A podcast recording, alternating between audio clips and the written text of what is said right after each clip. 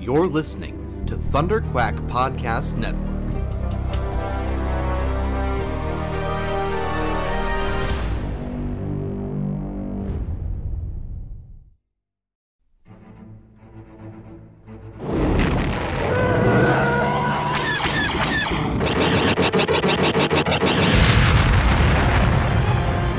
Ah, got him. That should keep the first order off our backs. Nice work, Paul. Tim, are we set to make the jump? Yep, the engines are primed and coordinates for the rendezvous are set.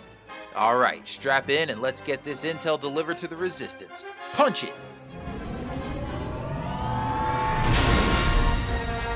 You're listening to Star Wars The Saga Continues. Your hosts, Kyle Avery, Tim Gerasi, and Paul Herman, are scouring the HoloNet for news and bringing you all of the latest updates on the future of the Star Wars universe. And the future is bright indeed. So we invite you to join us on this exciting journey as the saga continues. Hey there, Star Wars fans, and welcome back to another episode of Star Wars The Saga Continues, your podcast for all the latest news, rumors, and updates on all the cool and exciting projects coming up in the Star Wars universe. As always, I'm your host, Kyle, and I've got my co hosts uh, all quarantined to our houses, uh, but here with me um, virtually, uh, Tim and Paul. How's it going, guys? What's up, guys? We're broadcasting from our bacta tanks right now. but yeah, things yeah, are a while, while the whole galaxy is trying not to catch the Blue Shadow virus. oh wow! Lord.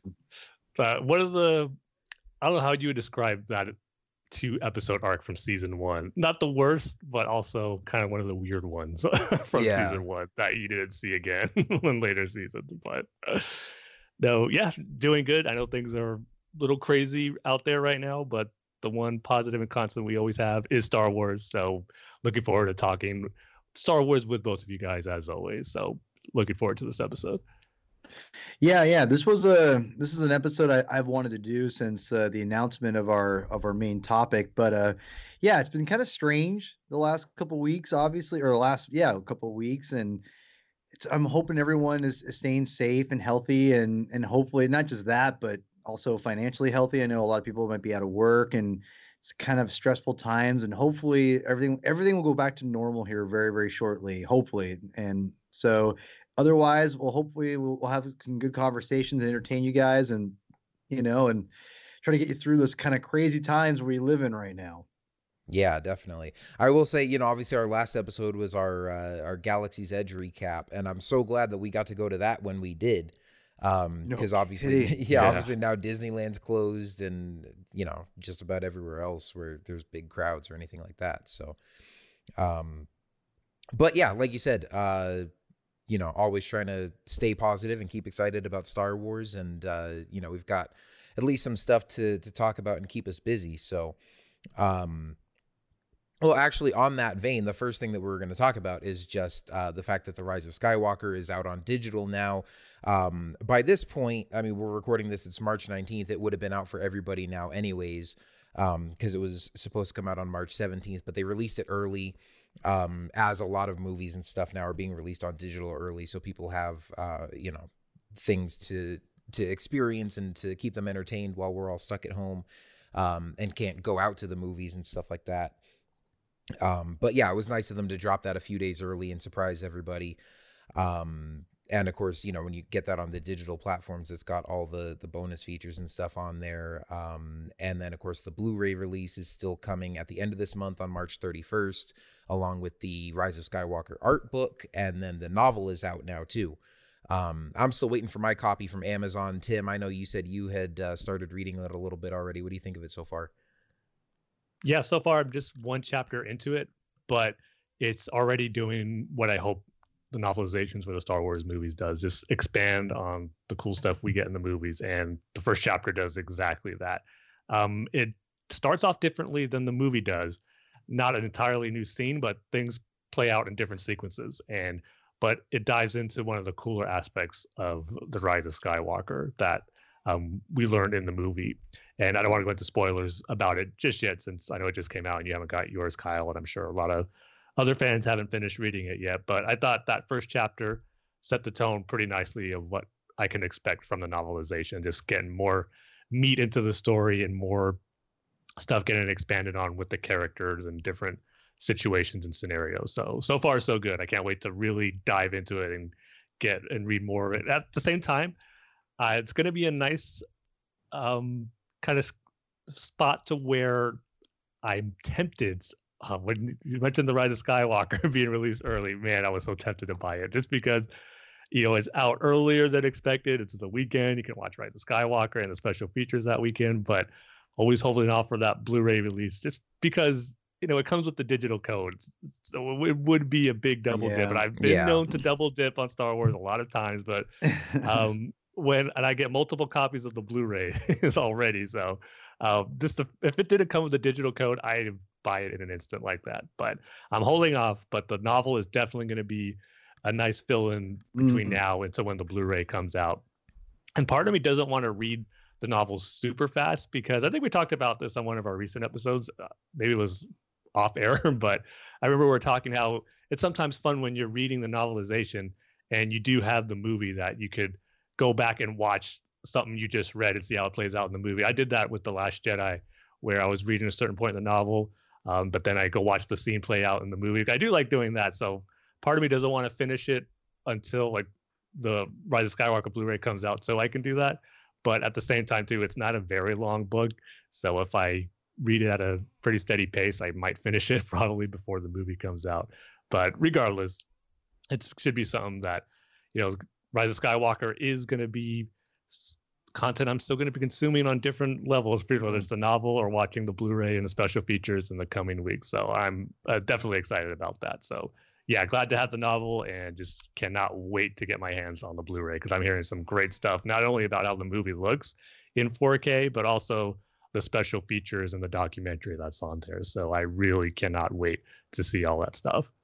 I uh I, I did double dip and I have pre-ordered the I've I've had the steelbook from Best Buy and the 4K 9 film box set all pre-ordered back I think the the next day or the day it officially came out the the movie was officially Yeah. released in theaters This is the first time I did that just for the movie, not the nine movie box set, but for the Rise of Skywalker. Because every time I've seen you and other people pre-order it, the weekend the movie comes out, you usually get the movie a few days early, and I'm hoping usually, continues. yeah.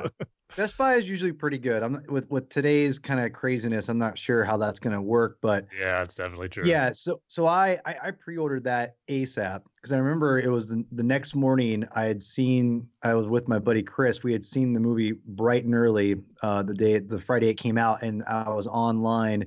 Uh, we were talking, and I saw people say, "Oh, the there's a 9 4K box that's on. You can pre-order it right now." I was like, "Are you freaking kidding me?" So I just I just went in and just pre-ordered that right away, just in case. And so yeah, so I double dipped. I couldn't help it. I I was I told myself I will, but nope, I did. So I might even have some extra codes that I may be giving out for fun uh, in a couple weeks. So we'll see. I'm not sure if the uh, if the box set does in fact have individual films like, like I think it will. I'll definitely have a Last Jedi and a uh, uh, Rise of Skywalker uh, 4K uh, codes to give away. And so I might have two Rise of Skywalker 4, 4K codes and a Last Jedi code. So I haven't decided what I'm going to do with those yet, but I think I'm going to. I want to give them out. I think to to, to listeners and and and uh, fellow uh, Star Wars fans. So I maybe check out my Twitter for that um, in the next couple weeks. But yeah, I I picked it up and uh, I started watching some of the special features, but I think I'm going to save those for later. But I have to say, just really quick, I've seen the movie uh, only once. Um, all the way, or I kind of, it was in parts because I fell asleep. I was really tired the, the Friday night. I was really tired. I go to bed early now. I'm an old man. Um, but I will say the transfer is beautiful. And I think if you're a 4K person or if you're kind of a you love video quality and things like that, I'm I'm going to tell you right now that if you like film grain cuz the I'm not sure about the last Jedi, but I do know that uh at least The Force Awakens was definitely shot on an actual film Mhm. and so was Rise of Skywalker. I'm not sure about the Last Jedi, and honestly, I would not shock me if it wasn't. And again, I think Last Jedi looked, from a film perspective, beautiful. So I don't want to. I'm not trying to dog the Last Jedi, but there's a real authentic look to the Rise of Skywalker, and you see it, and it, it looks phenomenal. I, I, it, uh, the aesthetic just really, really like pops, and I, and I think it visually it was even better than I was anticipating because I thought the movie looked great, obviously in the theater, but man, it looks just it pops in 4K or in UHD, if you will, on the uh, on the TV here. So yeah, I thought it was a beautiful transfer, and I can't wait to get it even better. Um, it's I wouldn't say even better because the physical disc will be pretty close. It'll, it'll, be a little bit better, obviously, than the uh, the the stream screen, but uh, but yeah, it, I, I cannot wait to actually sit down with a physical thing and put it in and see how beautiful that thing looks because it looked gorgeous in just in the streaming. So, and again, I thought the Last Jedi looked great too, but this I think the difference I would say this right now, if you're wondering, I think Last Jedi looks very modern, like very very high tech and pristine, whereas the with when you when you do things with film or with anything with analog, you're going to get a, a, certain quality with that, and then there's a there's a certain like kind of texture, whether you're doing sound or whether you're doing film. And and, and I'm a more of an audio guy from at least from my experience with that stuff. Kyle, you're more of a you're, obviously you have way more experience in video, but it, it, in the end, it's all the same. You get a there's a certain thing with analog than you're going to get over digital. It's just a reality, and and people like the the aesthetic you get with analog, whether it be sound, or whether it be with film, uh, you know, actual video. And you you kind of see what JJ's going for with that idea in the Rise of Skywalker when you compare it to the Last Jedi. And I again, it's I like both equally to be honest. I think they both look beautiful, but I definitely appreciate and respect the fact that JJ gave us something way a little more gritty, I would say. You get to see the film grain even more so on this, and that actually makes you uh, really excited to, for the Force Awakens 4K we're going to get in a couple weeks too with the nine nine film box set because I haven't seen. I think I've seen the uh, 4K a little bit from uh, Disney Plus or the UH the the 4K quality transfer. It it didn't seem as grainy as this Rise of Skywalker. So I'm wondering if this is gonna the the Force Awakens uh, 4K transfer on disc will be a little more grainy from that. I don't I don't know, but yeah, I was really impressed with this transfer. And I think if you love film quality, if you love film uh, picture quality, I think you're going to be very happy with this uh, with this uh, transfer. Yeah, well, um, I mean, obviously, we'll we'll talk about that a lot more, probably on our next episode or or one of our next couple episodes. I mean, I unfortunately I'm not assuming we're gonna get uh, you know a whole lot of big Star Wars news or announcements or anything coming here real soon. So I'm assuming our next episodes probably will just be talking about um, the Blu-ray and everything after this is all out.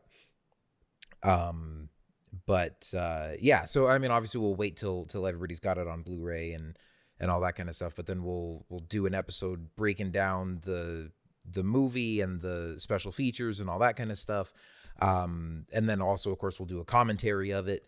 Um, who knows what the situation will be like at, at that point, um, if we'll all still be stuck at home, but you know, that'll be a, a fun, uh, you know, way to pass the time doing commentaries. I've seen some other people, you know, going and doing, uh, Star Wars commentary podcasts and stuff already in the past couple days. So, definitely looking forward to doing that Rise of Skywalker commentary with you guys.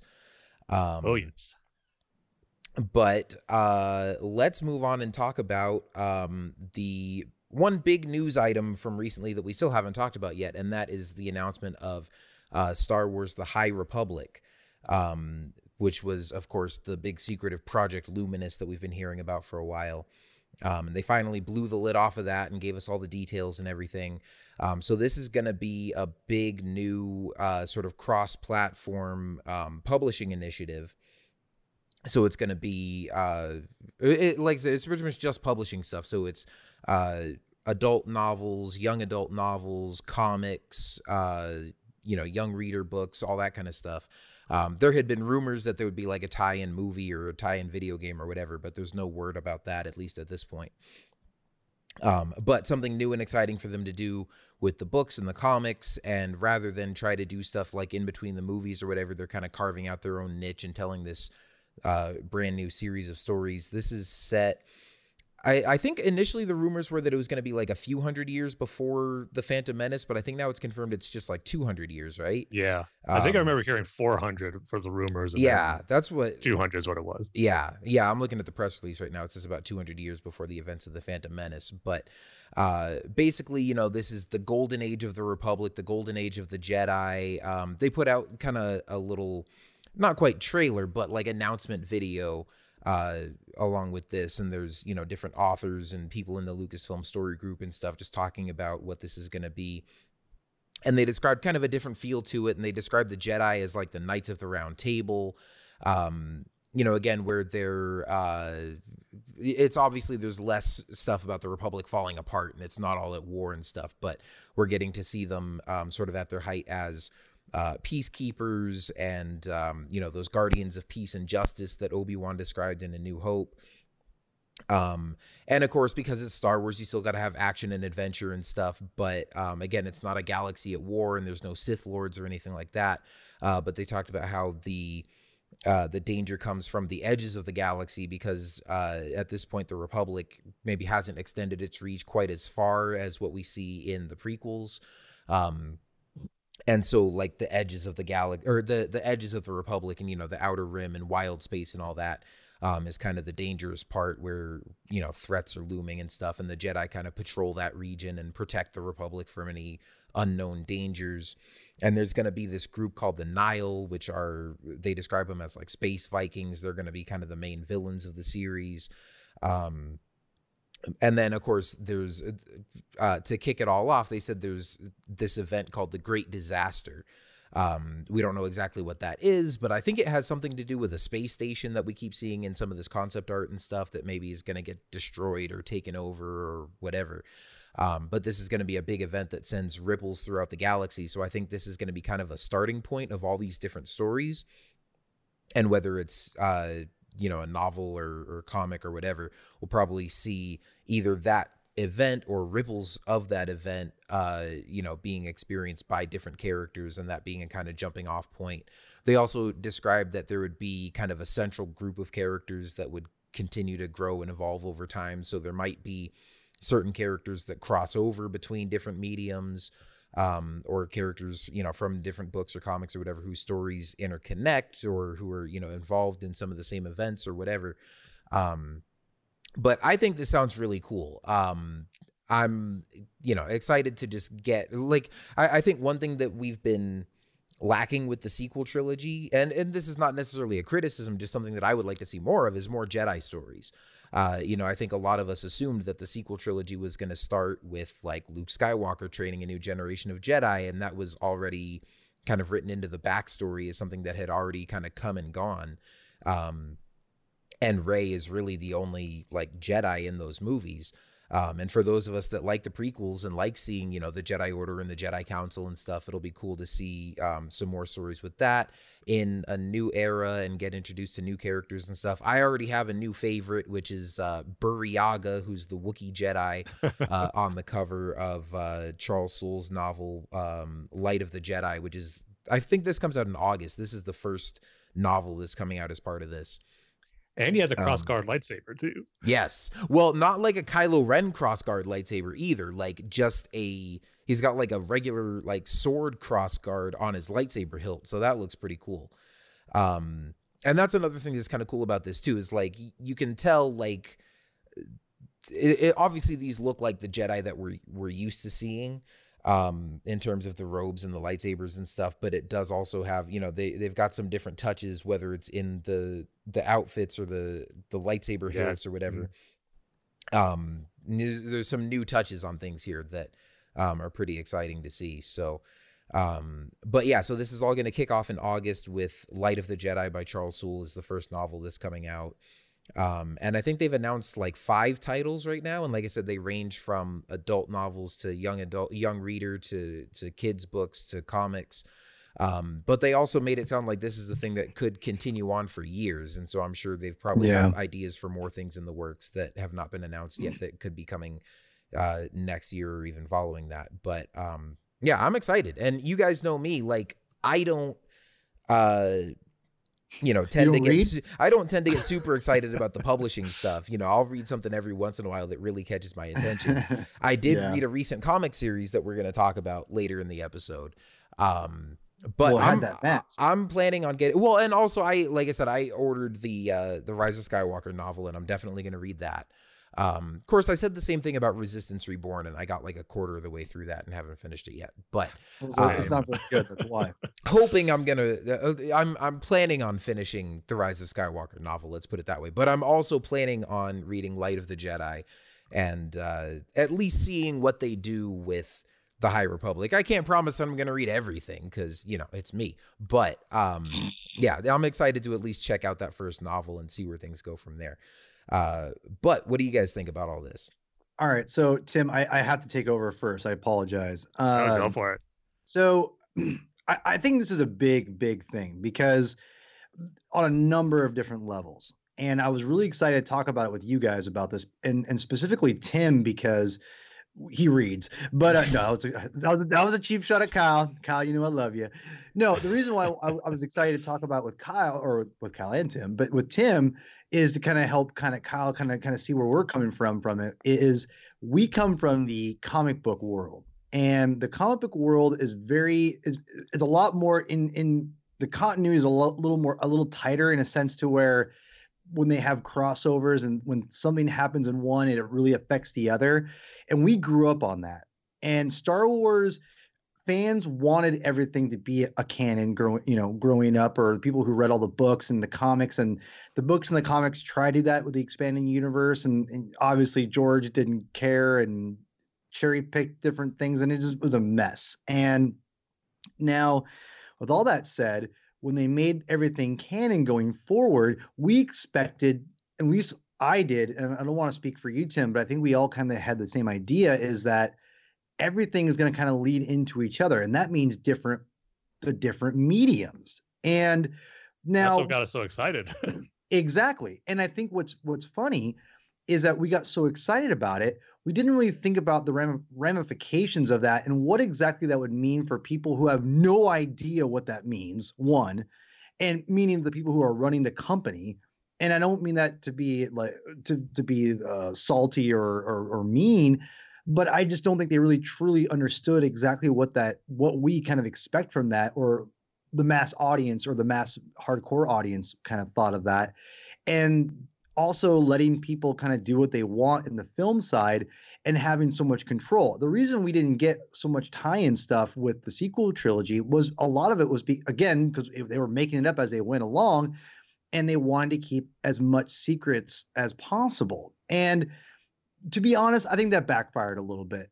And i think it really hurt i think the publications because in my opinion, and this is only my opinion, I think the publications for the most part haven't been that great. And I thought leading into the sequel trilogy, like when when they first made everything canon, you had Lords of the Sith and a bunch of other books, they were a lot better than what we ended up we ended up getting, to be honest, in my opinion. Again, it's just my opinion. Now, there's been some good stuff here or there, but it's never been a, it's not been as cohesive and as as um as eye-opening as I think we all would want. And I think we all can agree on that, correct? Yeah. I would say you're right about that. As far, as far as the books and the comics, I feel have been a little bit more a little bit more eye-opening and i'm not sure if it's because of the the medium itself is is you're able to kind of plan a little bit um you can kind of plan around things a little bit differently and adjust on the fly the way the comics are made whereas novels you're kind of you're constantly churning out drafts and things like that whereas with comics you're you get a script get an outline you can change that pretty quick you, know what i mean? So i feel that you, you can't you had you could start later and you can alter your plan pretty you know easily. So with all that being said I think the fact that sequel trilogy wasn't as being as planned out as we all expected, it and it changing on the fly as we all know, and it just we just didn't get as many good tie-in material, and I think that material that was tying into it just couldn't really deep dive deep enough into it. Now, now with what we have, there we're getting something that I think we've always wanted. We're getting something that is truly going to lead into one bigger overarching story that is not just told in one medium, but multiple mediums. And it very and I've said this before, and, and I've I know other people have too. This is very much like Shadows of the Empire back in the mid '90s when it was very much a it's everything Mhm. but the movie. It's the you- I think we're gonna get a soundtrack. Or I think we're eventually gonna get a video game. It, it may not be right away, but I think very much everything is going to be built around the High Republic in this era. And this is where I, I was really excited to talk about it. Is that I think I'm excited about the stories about this about this, and we can get into that in a little bit later. But for me, and I hate to say this, I'm even more excited about the implications of what this could do and what this could mean for Star Wars going forward.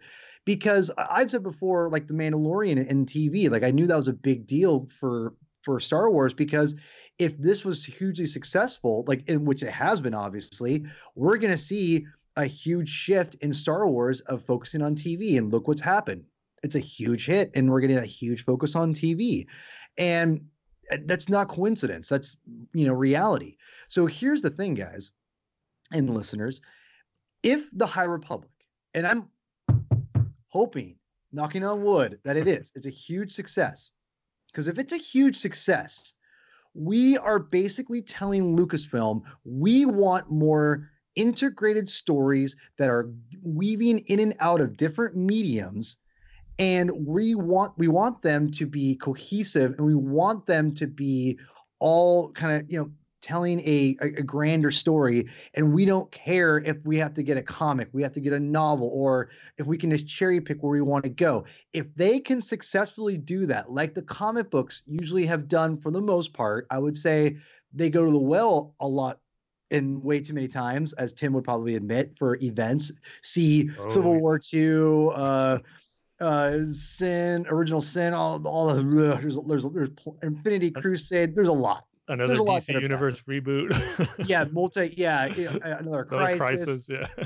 but but the reason why they go and do that is because when they've been successful they've been huge i mean they've been a huge financial thing and uh, fin- financial success but the fans love it because it's mostly pretty solid or good i think if if the high republic and and and now also remember this is only phase one they kind of made a joke about it saying right. you know there's there's an article by Dan Brooks, and I hate, uh, I don't want to plug my buddy Dan because Dan's ridiculous, but uh, but honestly, there's there's a great article that he interviews all those writers and the head guy from publishing about this uh, High Republic, and it doesn't get enough praise because it gives you probably twice as much information that you never are realizing you need. And and one of the things they talk about is that this is very much a phase one, and this is is only the first part. And the Nihil, the Nihil, or whatever they're called, the main bad guys of this of this uh, original phase or this new phase, you know, that's the thing. They're only the the first phase. There's other things they're going to be building towards. So I think as we see, if you look in that video that they posted, there's lots of weird monsters and almost like I'd say force using creatures, which we can get in speculate speculation later, but this is only phase one, and there's going to be multiple phases. And I think there's there's probably at least two or three phases they've already got planned out. But my thing is this, people: if you truly want Lucasfilm to, I mean, if you want Lucasfilm to really have more cohesion with their stories, and you want to see films in the High Republic era or have films and TV and comics truly be integrated and have them all be a unified thing as you know as which I think they're is closer they're closer now than they were obviously in the EU era but they're still not that close. If you truly want them to do that you got to honestly pony up and you got to support the High Republic because if you want more unification in your stories you got to you got to purchase this stuff and not just cherry pick the things you want. You're to have to make some sacrifices and pick up some of these comics some of these other young adult novels. I get it all so i do it every you know i'm assuming a lot of us do that already. But if if you're kind of on the fence on things you're kind of eh you know if it's good get everything because i'm even if you're not really a big comic fan or a big novel fan support this stuff because if you want a unified truly a unified story going forward this is it man this is it and i think that to me I, I really want that to be success. I really want this to be success, successful because I want to see, uh, you know, because look at the Mandalorian, right? Mandalorian came out. There's no comics. There's no books, and that's unfortunate because there's so many great characters from the Mandalorian besides the Mandalorian.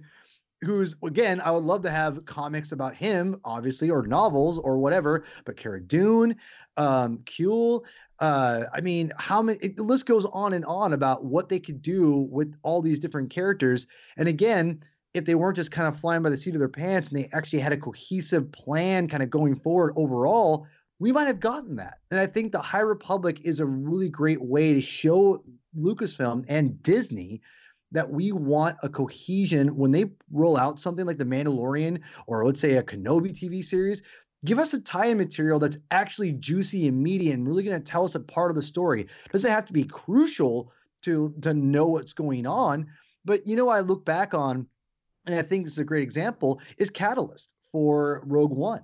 That book came out what right before Rogue One, and Yeah, I I read it.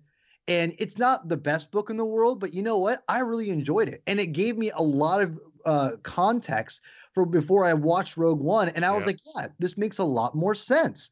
And but Even a little sequence where Jyn's having that dream where you see her as a little kid and you see Krennic and her father Yes! in their apartment. Yes! You know exactly what's going on because there's like whole chapters about stuff like that in the book, Exactly. which is great. But did you but did you need that to watch the movie? No, you Mhm. don't. And that's the problem is that the sequel trilogy was so so secretive. It was a detriment that people like us couldn't invest in the characters enough before the movie came out. You know, because again, I look at like Phasma, the Phasma novel before Last Jedi. I, I was a big fan of that book. I So love that. And eh, I know you love it, but without but- Right, right. But but the thing is, you didn't need to read that to go into the Last Jedi, right? You didn't. No, not at all. You know, you you could have put that book before the Force Awakens, and it wouldn't have changed a lick of anything. And that's my point: is that you need to really embrace the the mediums of these things, and really, and not just kind of go, "Oh, we don't want to spoil this, and, and this character is this," and, and you got to get away from that. And I'm hoping the High Republic is successful enough to where they go, you know what? Fans love this stuff. We should look into developing a movie or a, a Disney Plus movie or a Disney Plus show or whatever, animated show. I don't care. But give me something that can we can really entrench ourselves into. And we already know. I mean, there's.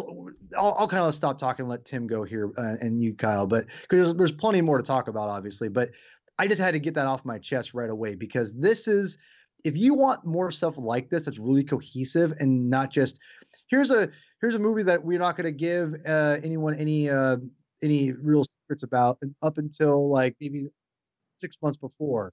So like Re- Res- resistance book or whatever that we all pretty much stopped reading because it wasn't very good. Because it's again it's just not juicy and media enough. So um yeah i i just uh, i'll leave it at that for right now.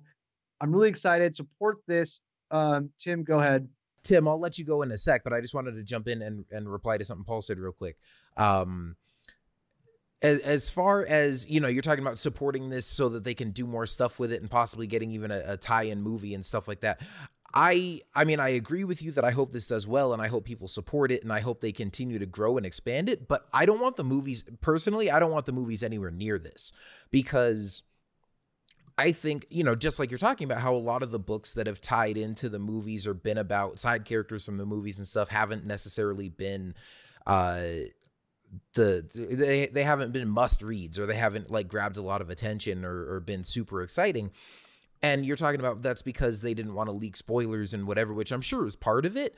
But I think it's also because the the people writing the books have had to kind of steer clear of the people making the movies because if you got you know a, a writer who's working closely with the story group you know a say you know charles soule or, or whoever's writing these novels if they're writing a book about Rey or or poe or finn or or ben solo or whatever and they decide to do something in the book you know who wants to be the person that then has to go to jj abrams and say like oh sorry you can't do this in the movie because somebody wrote Right. a novel that we just pushed out that says something different so you got to to change to fit that and obviously especially when when they don't have a plan overall for the trilogy, when you're bringing in high caliber filmmakers one movie at a time and saying, hey, show us your vision for Star Wars and just kind of letting them have free reign, which is a whole nother tangent I could go on about. And you know, that's my main issue with the sequel trilogy. But right. when you're doing that and you don't have an overall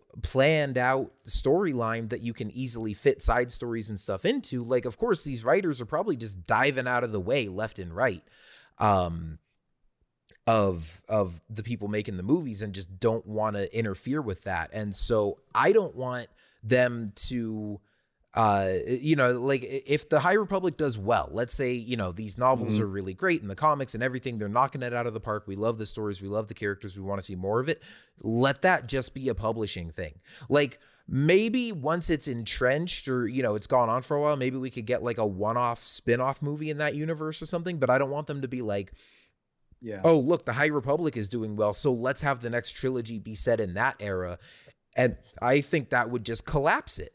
Like right. that's the same that's the exact same reason why they made the EU non-canon when Disney took over and made it all legends is because they didn't want to restrict the filmmakers making the movies mm-hmm. because that's the golden goose, right? Like as much as right. we get, you know, the you could make excellent Star Wars novels and video games and comics till the end of time, it's still first and foremost going to be a film franchise. Um, so they had to, you know, wipe that slate clean to give the filmmakers a clean slate to work with. So I don't want them to then come in and and build movies on top of this and be restricted by what's come before um, I would love to see the filmmakers do a similar thing. Find another new area in the timeline, right. carve out a niche, create a whole new trilogy or series of movies or whatever that we can all love. Um, but yeah, if if the High Republic does well, and I hope it does, I hope this is just this is the main area that they focus on for Star Wars books and comics for the for the foreseeable future, and that you know they just let that continue to grow and thrive and be its own thing. So and Tim, thank you for letting me uh, kind of respond to Kyle here. I think one of the of biggest things I, I didn't um, explain very well, and, may, and maybe maybe I I didn't. You're still the screen, but I think what I'm trying to explain is how, when when not just kind of oh this is really successful once you join in films. It's more of I I think it's not. I'm not thinking of it just like the High Republic itself I'm thinking from a grand anything going forward afterwards, including the High Republic in phase two, let's say, but just in general. What I'm trying to say is if you want cohesion amongst all the mediums, then you want to support this because they'll see this and go, man, people, the fans really responded to this really cohesive, tight knit story that maybe when we do the next one, we should have film people involved. So we can develop it with a Claudia Gray, a Charles Soule, and let's say uh, throw in whatever director writer you want that you include that that has ideas you all like because remember they all sat down and developed all these ideas together. And maybe i need to explain that a little better because in that article and in the video they explained that they had there was a rough outline that this guy had and he brought everyone together and they all developed the ideas as a think tank together with the story group with all the writers and they developed everything and there's a cohesive plan. It's exactly what we all wanted. The only mm-hmm. thing missing in this original phase are films and tv or animation as far as we know. So my point is i think if we support this it shows Disney and Lucasfilm, man, this think tank idea that we just did on a very small scale for publishing was a huge success. And they all want, they all love this. And it's look, it was all planned out with the story group, with a bunch of talented writers. And they go, wow, we should maybe do that again. But this time it's include some like some up and coming people that are writing that are writers for you know TV and for directors and have someone again, maybe not head of publishing, but maybe head of Star Wars or something like that, or whatever you want to do, they then can all they have a think tank like they are, and they develop this era or this or, or whatever set of, of things they want to they want to w- focus on and do that.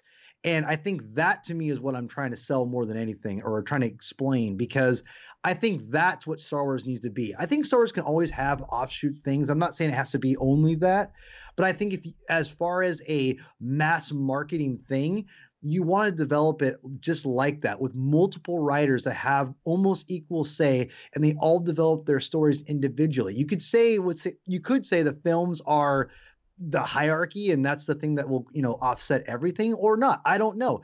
I think it'd be kind of cool if they just kind of all sat down, developed it, and the film was the film on its own. It's like the, you know, because all these built all these books and comics, in the article you, that I've told everyone to read, and I'm, I'm being serious, people. I'm not just doing this because for promotion or whatever. I'm, I'm being serious. This article is great because they explain that these books aren't just going to be um, interweave interwoven together. That you're going to have to read the novel to get the comic or whatever. No, no, no, no. It's very much they're they're in their own worlds, but they're telling a greater story. And that's the thing with you, you got to understand it in a, in a comic book crossover you don't always necessarily uh, need to read the the giant crossover to to enjoy your main title. So, for, for instance, I'm a giant Spider-Man fan. I didn't necessarily need to read uh, Civil War to enjoy or or other stories that that tie into the overarching story to really go, oh, I Original Sin's a great a better example because I didn't I didn't buy any of those single issues. And if you have no idea what I'm talking about, just bear with me. But Original Sin is a separate series that was going on that involved Spider-Man. It affected his world, and in the single issues that or the time the main title that I purchased and read, it was there was something that happened, but it wasn't enough to where it affected my book enough where I had to read. I felt obligated to read it, and I was just fine reading my book and how that affected his world and whatever. It very it very much is what's that's what's going to happen in the High Republic things are going to happen that will will definitely affect certain things in, in the books or or whatever but it's not beholden or d- directly tied into where you have to absolutely read but you get a better grand idea of the story going forward and right. Think, which is which is essential because you know right. you're you're going to alienate a lot of people if a casual fan picks up a novel and goes oh cool a new star wars book let me check it out and they're completely lost because they haven't read two young reader novels and three comic series um yeah so i think you know it's smart of them to to keep these characters and these stories somewhat self-contained so that you can enjoy them individually but then obviously for the more hardcore fans that want to get really into it and enjoy all the right. stories, you'll enjoy the connectivity of it and the way that these all kind of build a larger story, like you're talking about. Yeah, and, and again, I'll end and let Tim. I'm so sorry, and thank you so much for letting me. I, like I said, I have a lot. I have a lot to go on with about this. So uh, I know you've been uh, aching to talk about it. So yeah, go no, it. I appreciate it. So in, in closing, I'm just trying to say that I think if you want film and animation and you want uh, live action to be more tied into this stuff, I think we have to support what's what's what they're trying to do right now. And I think if they see that man, this tight tighter knit kind of story and everyone kind of contributing and developing a story together and bringing it up together, I think is is is the way to go for for for a good portion of Star Wars storytelling. Not all Star Wars storytelling, because I think you still need to have people have freedom to have great ideas for, hey, uh, this random person has a great idea for a comic or a book or a movie or a TV show or animated show, whatever.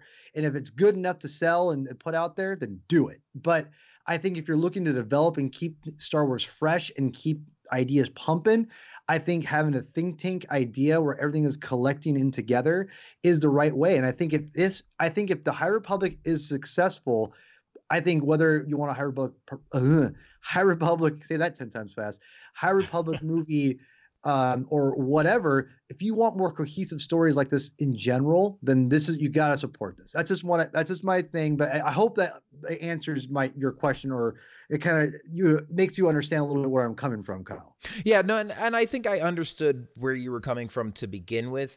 I have a couple more things I want to respond to on that, but I'll put a pin in it for a sec. Uh, so we'll let Tim get a word in edgewise here. So, Tim, your thoughts overall on the High Republic? Yeah, there's a lot to be excited about with this. And after reading the announcement, watching the videos, I couldn't wait to read that first novel by Charles Soule.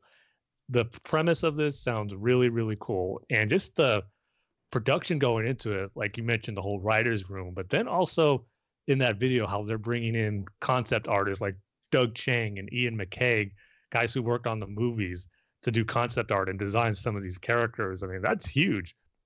And this goes into, I wouldn't necessarily call it a disappointment, but something I'm curious about what this means for possible future films down the line. Because I, as I was watching that video, I kind of got the feel like this was teasing what the next series of movies is going to be because of the passion that's involved with it, the creative forces and people that are involved with this project. It was really gearing up to telling you what the next series of movies was going to be. And if this was what the next series of movies was going to be, man, my excitement would be through the roof because all the stuff sounds and looks really cool.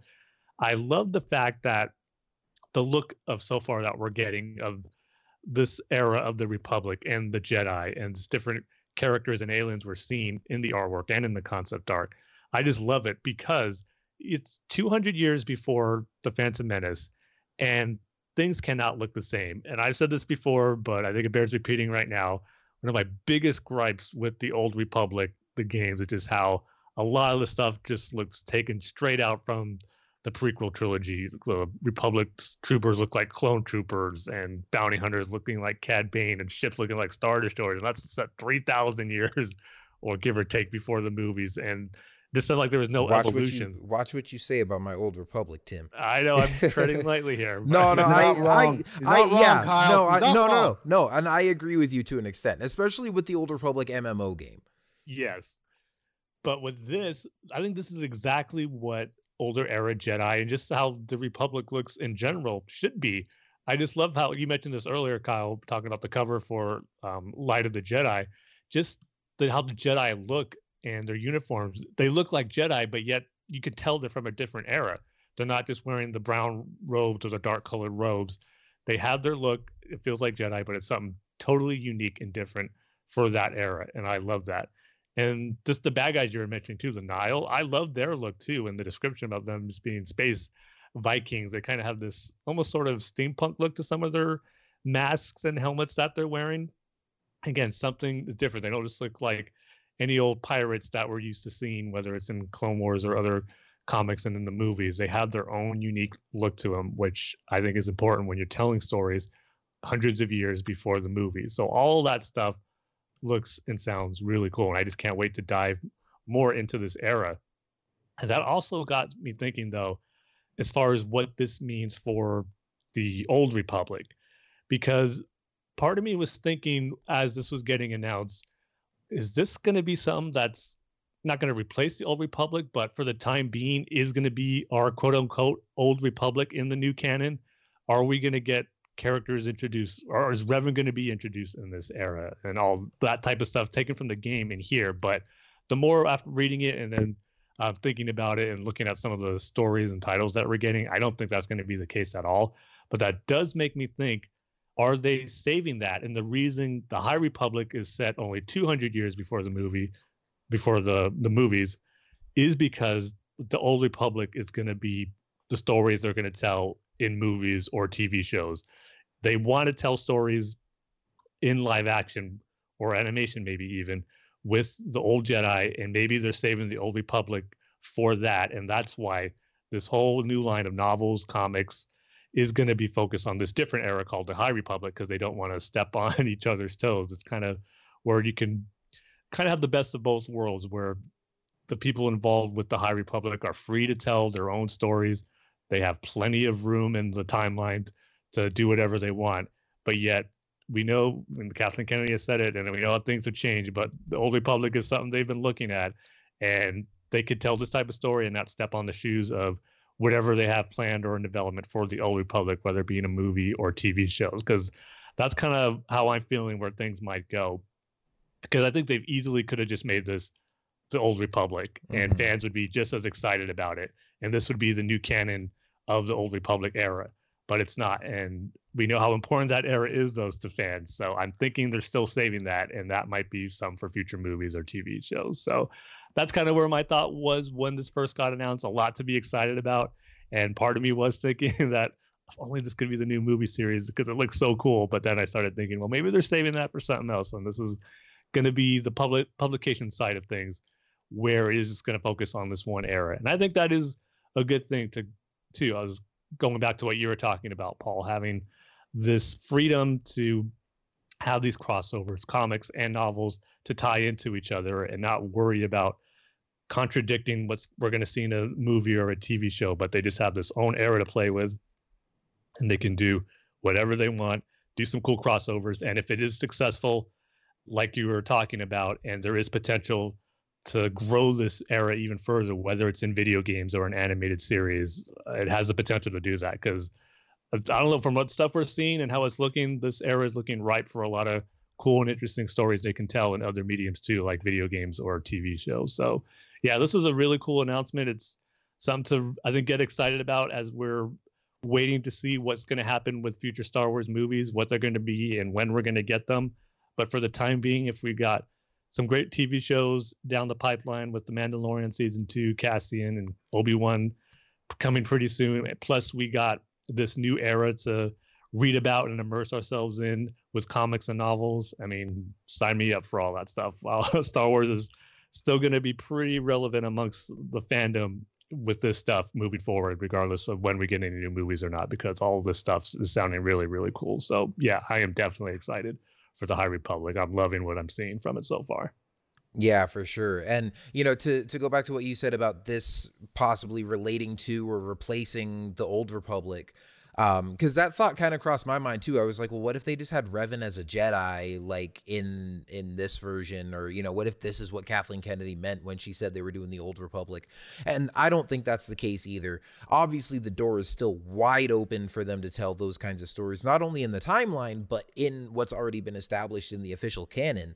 Um you have stuff in rebels like on uh Malachor where you know you see the remains of the ancient war between the Jedi and the Sith and you know Kanan training with Sabine and he mentions the Mandalorian wars and you know the whole history of Tarre Vizsla and the dark saber and all that kind of stuff. Um and we know I mean we don't know for a fact I don't think that there aren't going to be any Sith in the High Republic but I think it's I, I mean, I think they've kind of hinted at that, as well as the fact that this is only 200 years before the movies, and we know that in the Phantom Menace, they the Jedi believe that the Sith have been extinct for millennia.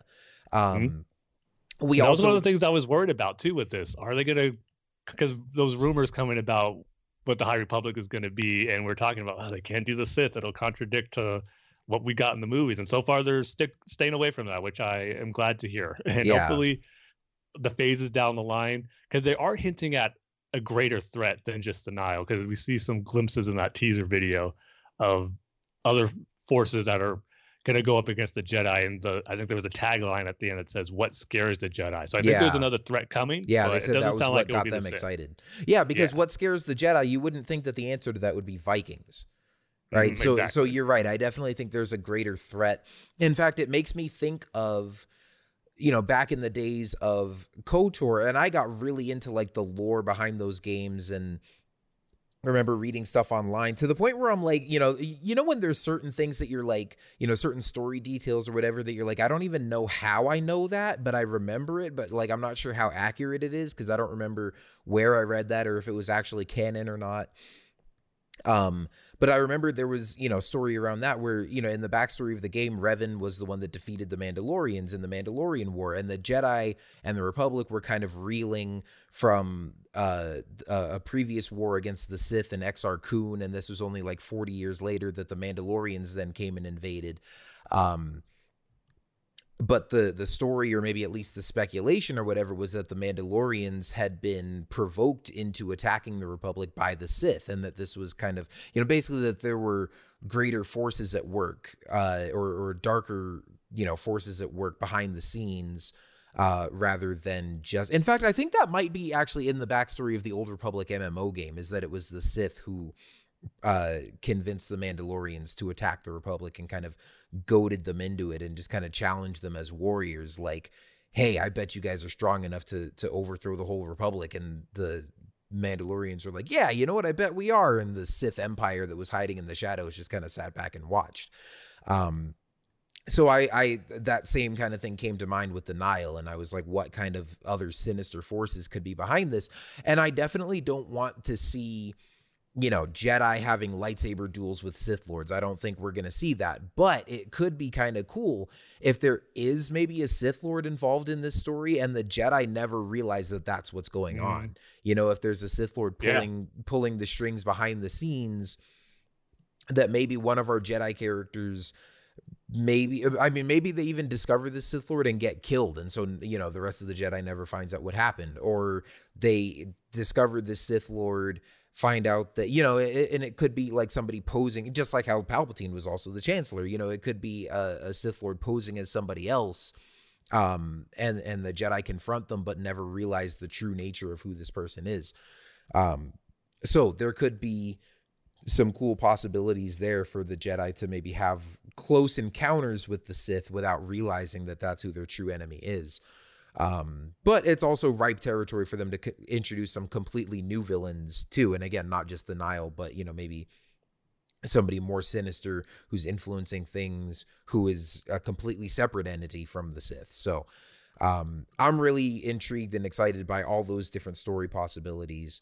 Um, but then the one other thing I wanted to go back to just to continue that discussion about, you know, what you were saying, Paul, about this leading to mm. to bigger tie-ins with and Tim, you mentioned this too, like video games or animated series or movies or whatever. I think I do think it would be pretty cool to see, especially like a video game set during this era or maybe an animated series. I just I worry about movies, and again, I think it could be cool to maybe get like one standalone film set during this. Um, but I just think like I think it's great. Like you're talking about that this is really like a, a, think tank and a group effort and that you've got all these writers working together and they're all working individually on their own novels or their own comic series or whatever, but they're also working together to chart the path of where this story is going and kind of shape the the overall direction of the storytelling that they're doing. And I just worry if you bring a movie director into that and I'm not saying that all movie directors are, are jerks or divas or whatever. I'm just saying that again because that is like, and you know, you think about from the the executive perspective, like from you know, if you're Kathleen Kennedy or Bob Iger or whoever the guy is that just replaced Bob Iger as the CEO of Disney, and you're looking down on this, you want to prioritize the movie. Um, and so whoever is the director in that scenario or the writer of the film is going to have more say than every than anybody else. And any and everybody else is just going to end up falling in line and the movie is going to take priority number 1 and I just worry that that could impact you know negatively impact the some of the stories that they're telling in the novels and stuff like that. Um, now, if they could pull it off well, I mean, I would love to see that. But also, like I said, at least for right now, I'm content for this just to be a publishing thing. And then again, you know, if it's successful and they want to work in, you know, video games or other mediums into it, um, I think that would be awesome. Um, I just, you know, if they have a really good thing going with all these authors and stuff, I would hate to have a, a movie come in and be, you know, stepping on everybody's toes or kind of grind things to a halt and then have to. Because the other thing, too, you got to keep in mind, like production on a movie takes so much longer than one person writing a novel and there's so many more moving pieces involved and so many more right. people involved in the production of it so um but you got to understand too yes to get the movie started but to get the the core idea and the write a script or you know it takes about i'd say it might take longer i don't know i've never written a script or or a novel but i would imagine a novel and a script process aren't too dissimilar, especially if you consider this is not a great comparison, but like David Ayers wrote the Suicide Script uh, Squad script in like six months, and it shows. I think in some ways, yeah. I actually like the movie. Well, no, and I mean, I think honestly, six months for a movie script is not that bad. Like, I mean, heck, J.J. Yeah, Abrams and Lawrence yeah. Kasdan wrote the script for The Force Awakens in like two months. Um, well, they re they reworked it, but yeah. Mm, I don't know. They, they had they at least had like something. I mean, they from. they I mean, had some they had some ideas already for sure, but right, um, right. but they also wrote it, they wrote it on the job. But also, like what you write in the script is very rarely exactly what shows up on the screen. Exactly. You know, you do rewrites, you do reshoots. Um, right. imagine, you know, for for an example, imagine a group of novel writers writing a story along with Gareth Edwards and Gary Whitta for Rogue One and trying to come up with a cohesive story where they can all feed off of each other and have novels and stuff that tie into what's going on in that movie. And they write the books and they come out a year before the movie comes out. How much would that all be screwed up by what the final product of that movie was? With all yeah. the, the rewrites and the reshoots and stuff that they had tons of contradictions so, of what that ending would be, probably. yeah, yeah, exactly. And so that's what worries me about them potentially tying movies into this. Um, And again, it But could it, it could work, and if they can get it to work, great.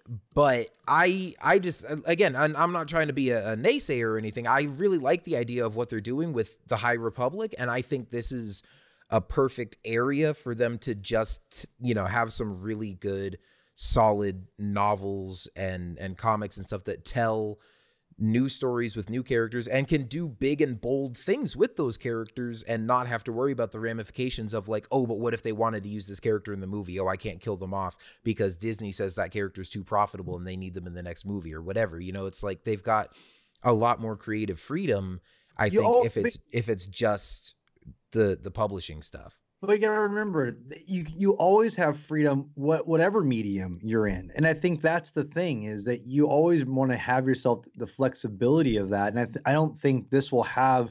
The only reason why I'm saying to have this cohesiveness is to have a real general idea of what you're doing now. And again, I'm not saying the film goes directly into the novel or things like that. In fact, I would say you'd still just like how we all would think this is the the most obvious is whatever the the main uh either be TV or film, that's that's like the heart. And then the books and the comics can just be again the arms and the legs. It can't move without the heart and the head, right? So to me, that's what the film and the TV series or whatever is, and the books and the comics are the arms and legs. well Again, right but and so- but what I feel like that's kind of how it's always been, and what I like No, about I this is with the High Republic, they have a chance for the books and the novels and you know the for this stuff saying- but to be said, the heart. You guys are saying that how, but you're saying Rogue One had all these different changes, but again, Rogue One was just a one film thing. And if you make Well, I'm using that just they- as an example of how Well, things right. change over the Well, course of production. right, but if you but if you think about this, if you restructure your heart or get a heart surgery, if you will, right, you then everything can still function afterwards normally. And so what I'm trying to say is that if you still have your film as the heartbeat, you can change the heartbeat as long as it's still beating. You're good, and that's Mm, my point. is See, that- that's that's different though because if you make major changes to the film and everybody else is writing things that have to tie into that film, No, then no, they're no, all going to have to rewrite stuff to fix that.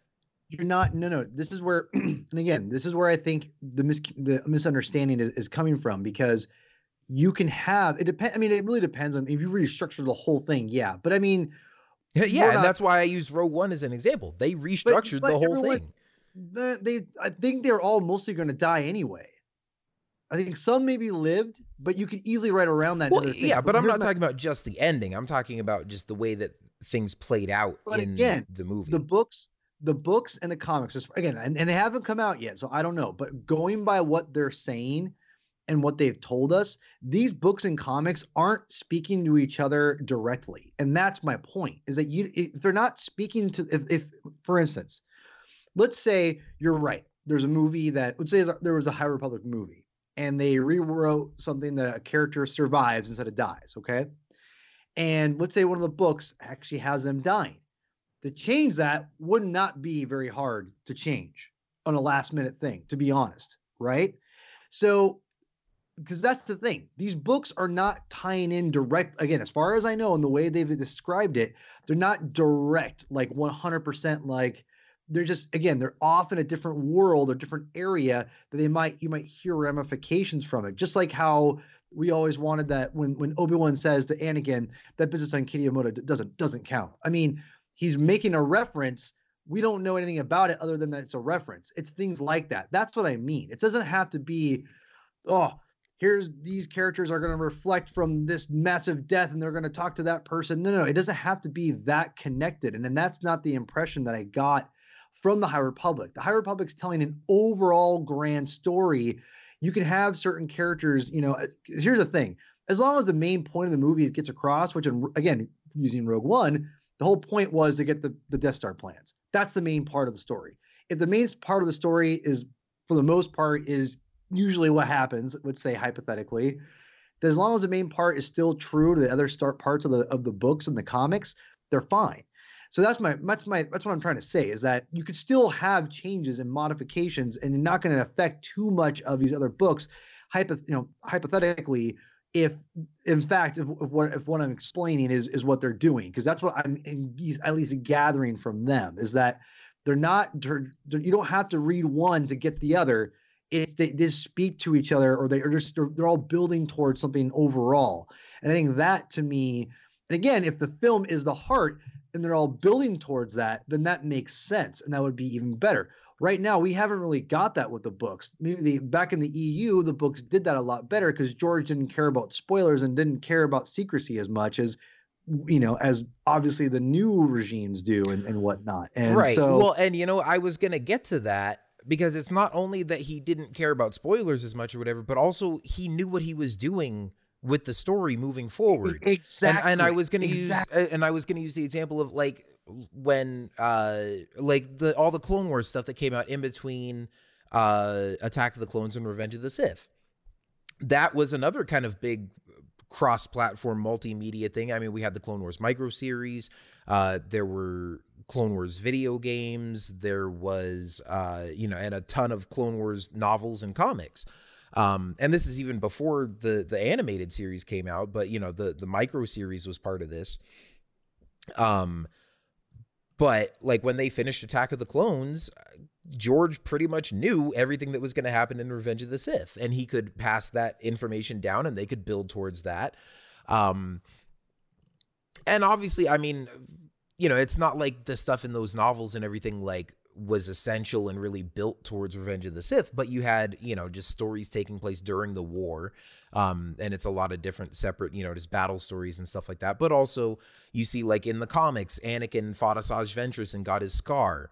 Um, you have in I think it was in one of the novels and also in the Clone Wars micro series where he becomes a Jedi Knight and they introduce General Grievous and all that kind of stuff. So like they knew what was going to happen in the movie, and so they could kind of tease some of that stuff or integrate some of that into um you know into the the novels and the comics and all that kind of stuff um now i think part of why that worked too is because there were 3 years in between the movies back then.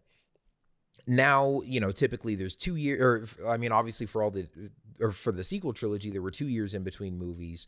Um so you'd have That's less point, time yeah. you'd have less time to crank that stuff out. But also you know i mean i'm for in order for something like this to work like i said it it i wish it could be a truly collaborative effort but the way it is gonna work if if that were to happen is that the movie comes first and everything else are the dominoes that just fall after. And so they need to get their crap together with the movies. Like and and obviously i'm not saying that the movies are bad or whatever but like i was talking about earlier just that lack of planning for overall you know an overall trilogy or an overall series it's like if you're going to have writers that come following your footsteps and tell you know integral pieces of stories with these characters and stuff then you got to know what the end game is and you got to know what you're all building towards because that's exactly the reason why like we've been talking about from the beginning that the stories so far you know a lot of the novels and stuff have not been that impactful because you know they had to kind of especially with the stuff from the sequel trilogy and you know tie-in novels and comics and stuff there is because they had to wait for the people doing the movies to figure out what the heck they were doing before they could try to you know do stuff to tie into it. Um and now now that the sequel trilogy is over i'm hoping that we can maybe get some more impactful or insightful stuff that fills in some of the background stories and stuff of those characters where you then don't have to worry about like oh how is this going to affect the next movie? Um but uh yeah i don't know. Like i said that's why i would at least for now i would like to see the the high republic just be its own thing within the publishing realm give us some really solid books and novels and let them just run with it. Um, and if they were to either in, introduce movies in that time period or do something similar in the future where you plan out a movie trilogy and have books and comics and stuff that more directly tie into it and it feels like a more cohesive story like you were talking about Paul I love that idea I'm just skeptical about their ability to pull it off and you really got to have a solid plan for the movies in place first and and you know have a solid story in place and know where you're going with it and let the rest of those dominoes fall after. Yeah. And just to add a little bit to what you guys are saying, you think it's really that impossible? If let's say this is a big success and they want to do a movie and we're talking about how directors and writers want to do what they want and have their own vision. Is it really so far fetched to find a writer or director who would also be fully invested in these stories in No this era kidding. before Yes, they get involved you. with that? So it can be kind of a seamless transition or expansion of the story into a feature film. I don't think it'd be that hard, but that's what they would have to You do. You would really, hope just to not.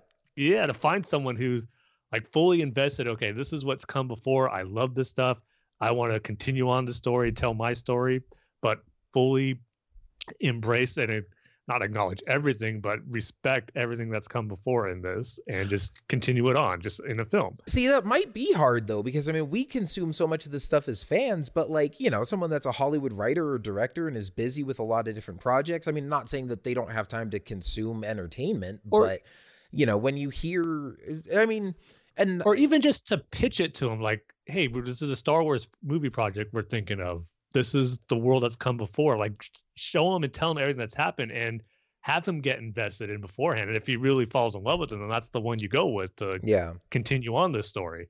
Not necessarily got to find the fan of the stuff first but kind of pitch him all the stuff that's come before and hopefully he really falls in love with what's been told already and wants to tell stories in that era as well and be Well, respectful to that Yeah, or, or again, what I was saying, bring them all in so they're all he, he or she is totally in line with what the other people are bringing in and go, yeah, it's a great idea. Again, that article, they all talk about the great ideas they all built off of each other and whatnot, and having a writer for a script and a director that's on board, like you said, Tim, like, oh yeah, I really like this idea. I helped create this, and we're all working together. It's a very different thing. It's never been done before. Just like they, this whole thing that they're doing now, where the comics and the books are intertwined and, and developed like this, this is very much a new thing. It hasn't really been done before, and it's crossed different mediums. And that's where the exciting thing about this all is, is that what does that mean for films and TV going forward too? And I think you nailed it.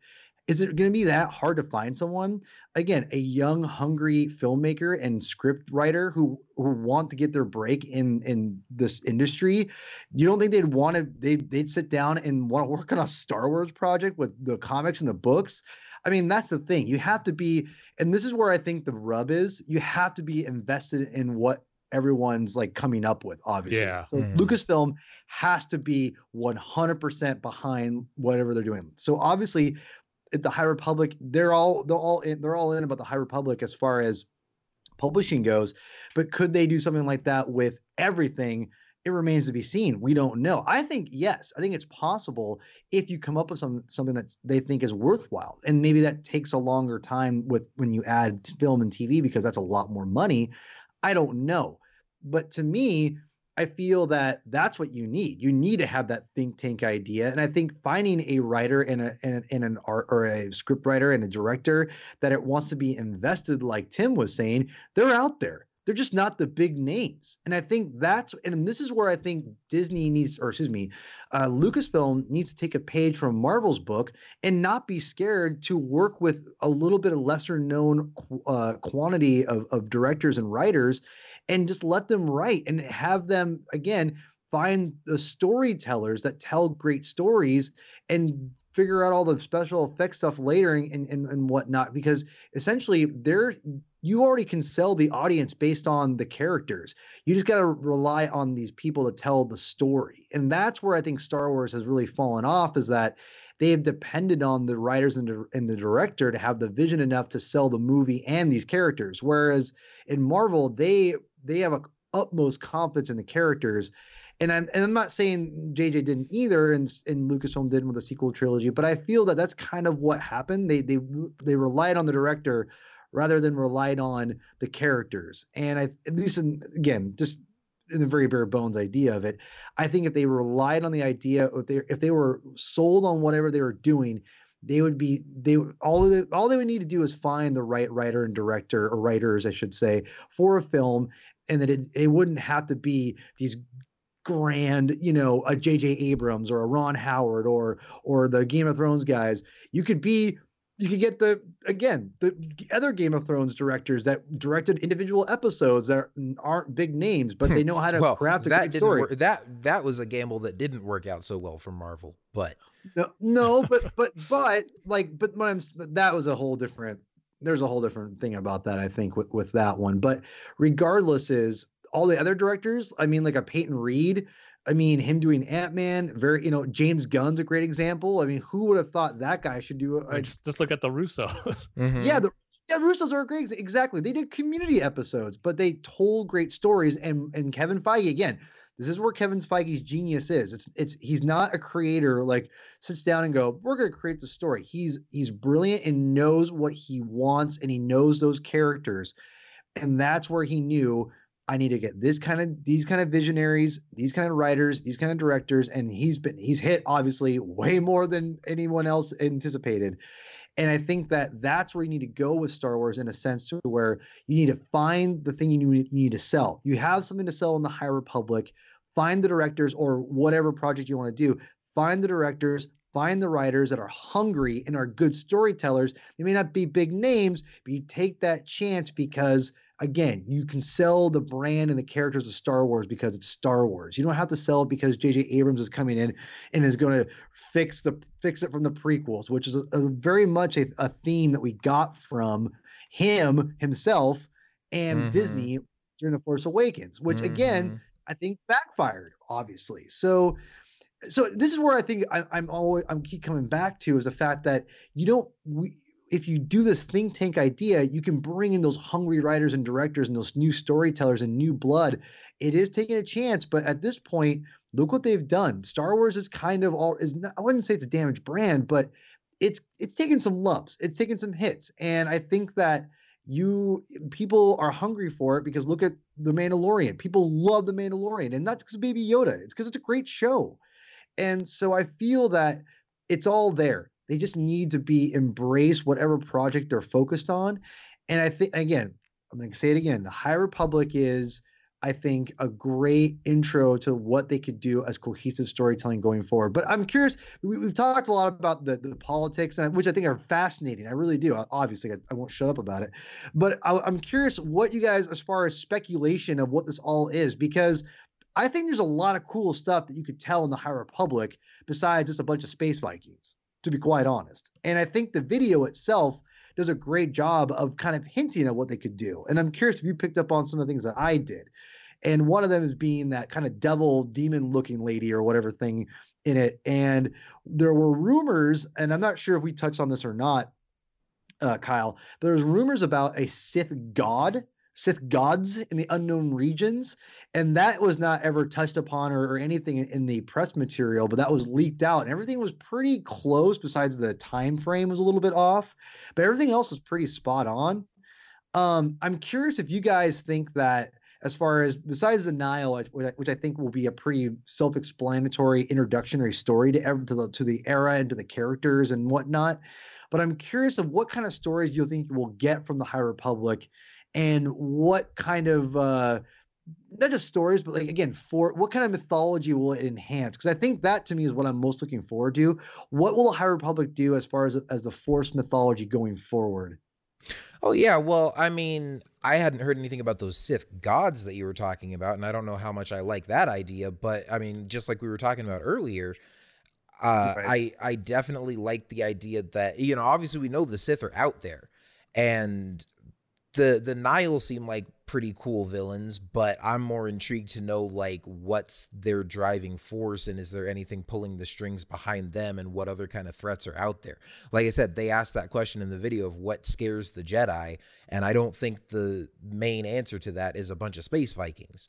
Um so yeah, I think mainly I'm just I'm excited to see what kind of new enemies and threats and and kind of sinister things develop out there and what kind of new cool Star Wars villains we're going to get introduced to and then I'm just excited to see more of the mythology mythology of the Jedi and see them at sort of the height of their power and uh you know them just at their peak of protecting the galaxy and um you know obviously we're going to get new it's just like we've seen from the the new outfit designs and the lightsabers and stuff i mean it it's going to feel i think very familiar to the jedi of the prequels but i think we'll get some new you know some new stuff introduced as well so um i mean i don't have a ton of theories or speculations as far as like specific storylines Um, but I'm just I'm excited first and foremost to just get introduced to these new Jedi characters and hopefully they're likable right off the bat. And then uh, you know, just excited to see what kind of adventures they go on, what kind of threats they face, and um,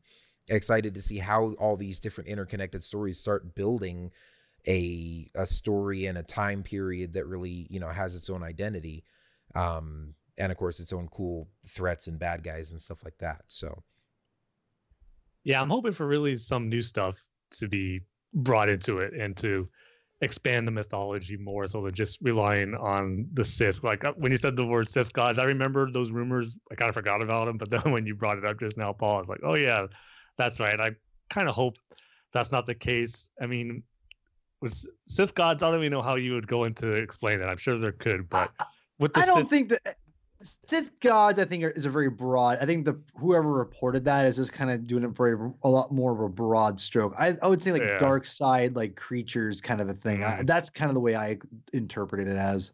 because exploring new aliens or factions that use the force i think could be cool just some and just do it in different ways because not relying on the sith rules and the rule of two and all that there could be a, a room for it to explore some new avenues of different force users and how they do it but one other thing that i forgot to mention i was giving my initial impressions but has me excited about this it was that term how they're describing the jedi as Jedi Knights of the Round Table. I love that. And I'm a big fan of the Arthurian legend and King Arthur stories. And the fact that the Jedi are being described like that has me really excited for what stories we could tell. And, you know, I'm not expecting like a lightsaber in the stone where hmm. a chosen Jedi has to pull it out where no one no one can. But just the Jedi kind of representing what the Knights of the Round Table represented and what they did. And I think it would kind of be cool if we got kind of an anthology book that tells the stories of certain Jedi Knights and some of the adventures they go Mm. on and some of the Yeah. ordeals they have to go. Because I remember in middle school there was a cool King Arthur book that I read that each chapter was about a different knight of the Round Table and the adventures that they were on, and I really loved that. And they could kind of bring that into the Star Wars realm, the little like fantasy aspect to it, but you're dealing with knights who are protecting uh, the realm or the galaxy in this case and just showing what they have to face and some of the trials they have to go through and the adventures they go on, I think could be really cool. So I did like that whole aspect of the Jedi being described as Knights of the Round Table. I think could be a really cool way to explore this side of the Jedi that we haven't gotten too much, especially in this new canon. So that's an aspect I'm excited for. But um, like I said, for as far as stuff expanding the mythology and the Force, this is a good opportunity to do that Yeah. where this is a different era where the Jedi could be, I don't know, just open to different interpretations or aspects of the Force in this era of peace, or maybe they miss out on certain aspects of it. It could be just going to be interesting to see how the Jedi operate, not only in interacting with other people in the galaxy or dealing with threats, but just how they're dealing with the Force during this time of peace as well. Can bring in some interesting aspects to it also.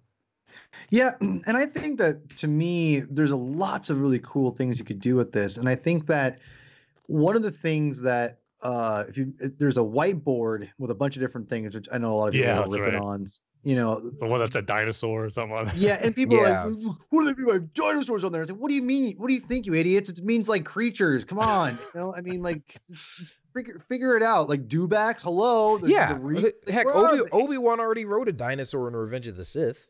It was amazing. Yeah. so, eh, so anyway, people, I love people who are ripping on that whole thing. Like, there's a, you know, besides they had the words, what, uh, uh, you know, diversity. They had it on the word on twice, and they had dinosaurs. Like, yeah, get over it, dude. Yeah. Dinosaurs are awesome. And Plus, you you know, know, what what? I was just watching the first. I, I just rewatched the first episode of The Mandalorian today, where he's like riding on the blurgs. Those are dinosaurs. A blurg is literally like a T Rex with the midsection of its body removed and its head just stuck on its pelvis.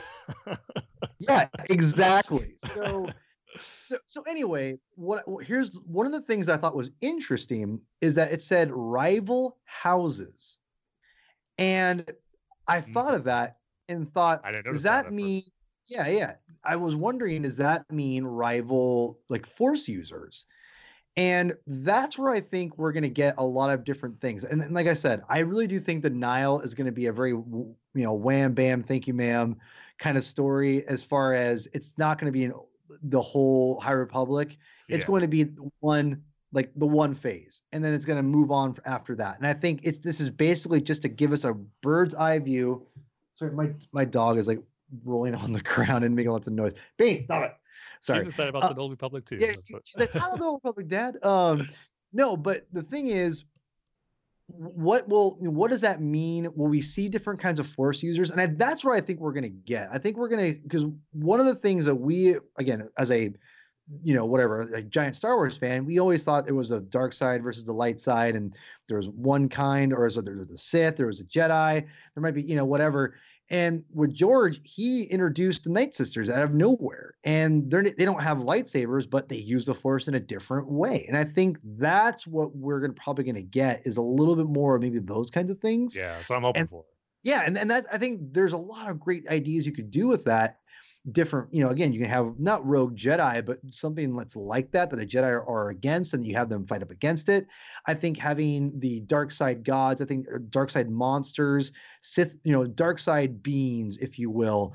Um, if one thing that Rise of Skywalker has shown us is that there is different things about the dark side and what it can do, and many, you know, pathways, you know, lead to be unnatural. That can be interpreted in so many different ways. So that could be uh, these demonic beings that are living out there, but they can't go anywhere because they're again they're they're they're not physically attached or you know they can't just you know, roam around. They're kind of stuck in the unknown region. So and again, why are they stuck there? There's lots of great written, and maybe they go to the unknown regions and they fight this Sith or not Sith, but this dark side entity or whatever, defeat it. And again, that's not a Sith, so it didn't return. It didn't, you know, it can still keep true to the whole Millennia comment from the Phantom Menace. But again, it's a dark side thing, and that you can then then enrich like where did that come from? Like kind of like the X, it's like Exar Kun, right? From the from the EU. He was something that was kind of he lingered on Yavin and was stuck there. Well, what if it was something like that? And then that his story and how he got there ends up being told in the Old Republic or or in the Tales of the Jedi. God, I love Tales of the Jedi. But my point is there's lots of different cool things you can do and integrate with this. And so that to me is what's really exciting about the High Republic is what exactly they're going to be giving us and what in this first phase because I think this is only the minor phase in my opinion and I think there's going to be bigger phases and if, especially if it gets as popular as it does, we're going to see different things. And so the last thing I'll say that I'm really excited about, I think that I think it's a no-brainer, and I think I think you guys would both agree with me. And I think it's I think it's it'd be a giant missed opportunity is having Sith tie-in novels. Now, and when I say that, I mean you get to see the Sith kind of, you know, from the shadow perspective. And we get to yeah, see like them a separate, like because this is it seems like it's all going to be focusing on a series of Jedi characters, but have like kind of like the flip side where you see what the Sith are up to during this time period. Is that what you're talking about? Yeah, exactly. Yeah. So like so for instance, I, I almost think it'd be a no-brainer to have a Darth Plagueis book. You want to have a canon Darth Plagueis book and really kind of get the the uh the the beginnings of Darth Plagueis without maybe going quite far into the uh Sheev Palpatine era, you could have a you could have the new canon version of Pal- of Plagueis start around this era because Muuns uh, are I think are pretty old at that point, if I'm not mistaken. I could be wrong. But either way, Plagueis or not, you have a Sith story that's them learning, and you get to see learn more about the Sith, and they lurk from the shadows, and you get to see them kill Jedi. Very much, um, Kyle. I know you don't read it or anything, but do you re- did you read the uh, Darth Maul uh, comic series that came out a couple years ago? Mm, wait, Son of Dathomir? No, no, no, the one after that. It's it's a canon one. Well, Son of Dathomir's canon. I Well, I- that's the only one I I've know read. that's, that's a that's a clone. You haven't read. Hold on, Mr. Darth Maul, Mr. Love the Sith. and You haven't read that comic book? Come on, bro. Do you even Star Wars? Come on. I Star War. I just don't comic. I, I, by the way, I'm not a fan of the Star Wars comment. I only say that as a joke. It's just not my thing. Thank you, Paul. I don't want to go not into my a thing. tangent I'm of that, but yeah. You guys can, you guys can, eh, you all, ladies and gentlemen, you guys can say it all you want. I'm not going to judge you for it. It's just not my thing. I say it as a joke because I just, it's, I just don't like saying it. Star Wars. Anyway, 100%. no, Yeah. but oh, sorry. it- Did, did I not read enough comics and so I lost the Star Wars? Yes. Uh, Oh, oh, oh, well played. Well played. No, um, I, I don't know if you have Marvel Unlimited, Unlimited or not, but definitely go and read that series because, and I'm going to spoil a little bit for you guys, ladies and gentlemen. So, minor spoiler. Now I'm not gonna read it, Paul. If you're like, hey, go read this. Here's exactly what happens. no, no, no, no, no. I, I, I I will say this, and, and and Tim, you've read it, I assume. Yeah. So, um, I will. I'm not gonna spoil it. I'll spoil a little bit. It definitely, it does enough where it develops Darth Maul and kind of shows a little bit of his character pre the Phantom Menace. That's and so, it, without, tr- you know, you know, going on any other um. Ter- obviously counter contradicting uh, contradicting canon if you will so what I'm saying is, if so, if you want to get an idea what I'm talking about, without, and I'm not gonna spoil it, but it does take place before Phantom Menace. Oh, is that the Darth is that the one where he like fights a Rathtar? Yeah. Yes. Okay, okay. So you have read that. No, I haven't. I just remember hearing about that. Well, well anyway, but, but if you read that comic, that's a great example of what you can do with a Darth, um, excuse me, a uh, Sith novel that's set in the High Republic, and have it be its own thing. You get to see how and why the Sith rise and how they were able to in the early stages without necessarily, you know, going into the whole, you know, whatever, you know, the Sith have been extinct for millennia. It's too bad Ki-Adi-Mundi. Um, so, uh, but you know what I mean? Like, I think there's, if you read that comic, definitely you'll get an idea. I don't want to spoil it because if you have Marvel Unlimited, go read it, man. It's awesome. It's Okay. it's a really solid comic. Okay, okay, but what about the droid attack on the Wookiees? Um, no, hey, you know what? The only. I, I did read uh the what was the other Darth Maul one? The Age of Republic one. See, so I read some Darth Maul comics. And that was a Um, great. And by the way, that was Jody Houser, which, by the way, Jody Houser should be writing another comic book series besides just being adept. I mean, she wrote the Age of Rep- Yeah. uh, Republic, but some and that of was her the Age best of Republic- the Age of series, all the Republic ones. Yeah. Yep. No, that and that was amazing. Where he's like on uh on Malachor with Sidious and stuff. Mhm, mhm, mhm. I'm like, So- give me more of that. Yeah. So if if you like that comic, Kyle, you'll like the Darth Maul miniseries. It's it's it's not the same writer, but it's in the same vein. It's really really solid. I I think you'll enjoy it. So go read that, or I'll, maybe if it's on sale, I'll, I'll gift it to you at some point because you know you don't read. So, um, but the thing is, if you read that comic, you can you do that and even more so and expand the Sith mythology because we obviously it's obvious that George, before he left, gave a lot of rules and gave a lot of his insight about the Sith and the Jedi and, and things like that. I mean, for God's sakes, he, he named Sheev before he left. I mean, that, how that? So, what I'm saying is, you have a lot of things. You Wait, that came from George? that came from George. Oh, I didn't know that. De- yeah, because one of the things they when they had a big meeting before he left and everything, they talked about things and they asked him, "Does the emperor have a first name?" And he said, "Yes, it's Sheev." And that and they and they put that into the James Luceno novel. That's why it's kind of early on. Um, but anyway, but my point is George probably has even more notes and things that, that they he's given them that they can definitely put into the novels and things like that that I think that they should start exploring and really start giving us, you know, a little bit more of an insight of that, of what makes the Sith rule to work. And I think you could do that in the High Republic with and have it tie into everything. I mean, for all we know, the Nihil could be a Sith thing. We just don't know. I mean, that's the and when I say that, meaning they're behind it, that they the Jedi will not find out they're behind it, but they're Right, right, right. they're- so I think that that's a possibility too. So again, the the High Republic, and I want to, I don't think people talk about it enough. There's a lot of potential with this on so many different levels, and it's really really exciting. I, I just I just think there's so many opportunities from a story standpoint, and I think that again the ideas of having the Sith and having these side stories, like kind of like spin-offs, kind of like um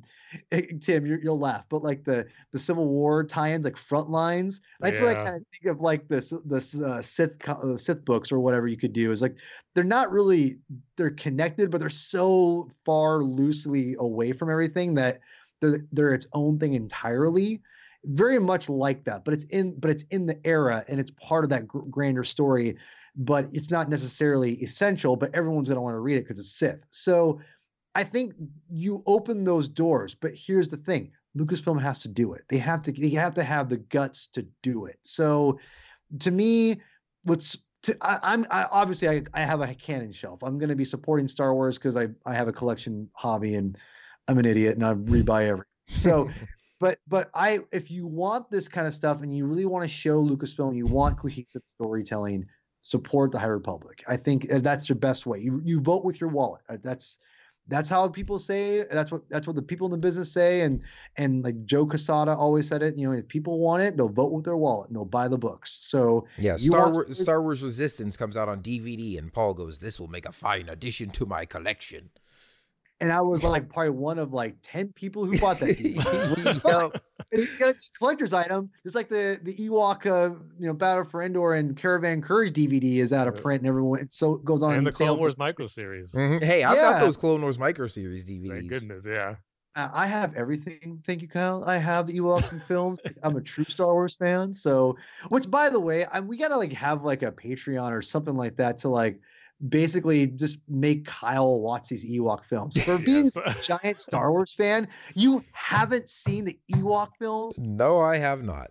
God, what's wrong with you? It's like it's like me saying, Man, I love Star Wars so much and I love comics. Oh, have you read like any Star Wars comics that come out in the last like five years? Nope. It's like, what? doesn't make any sense.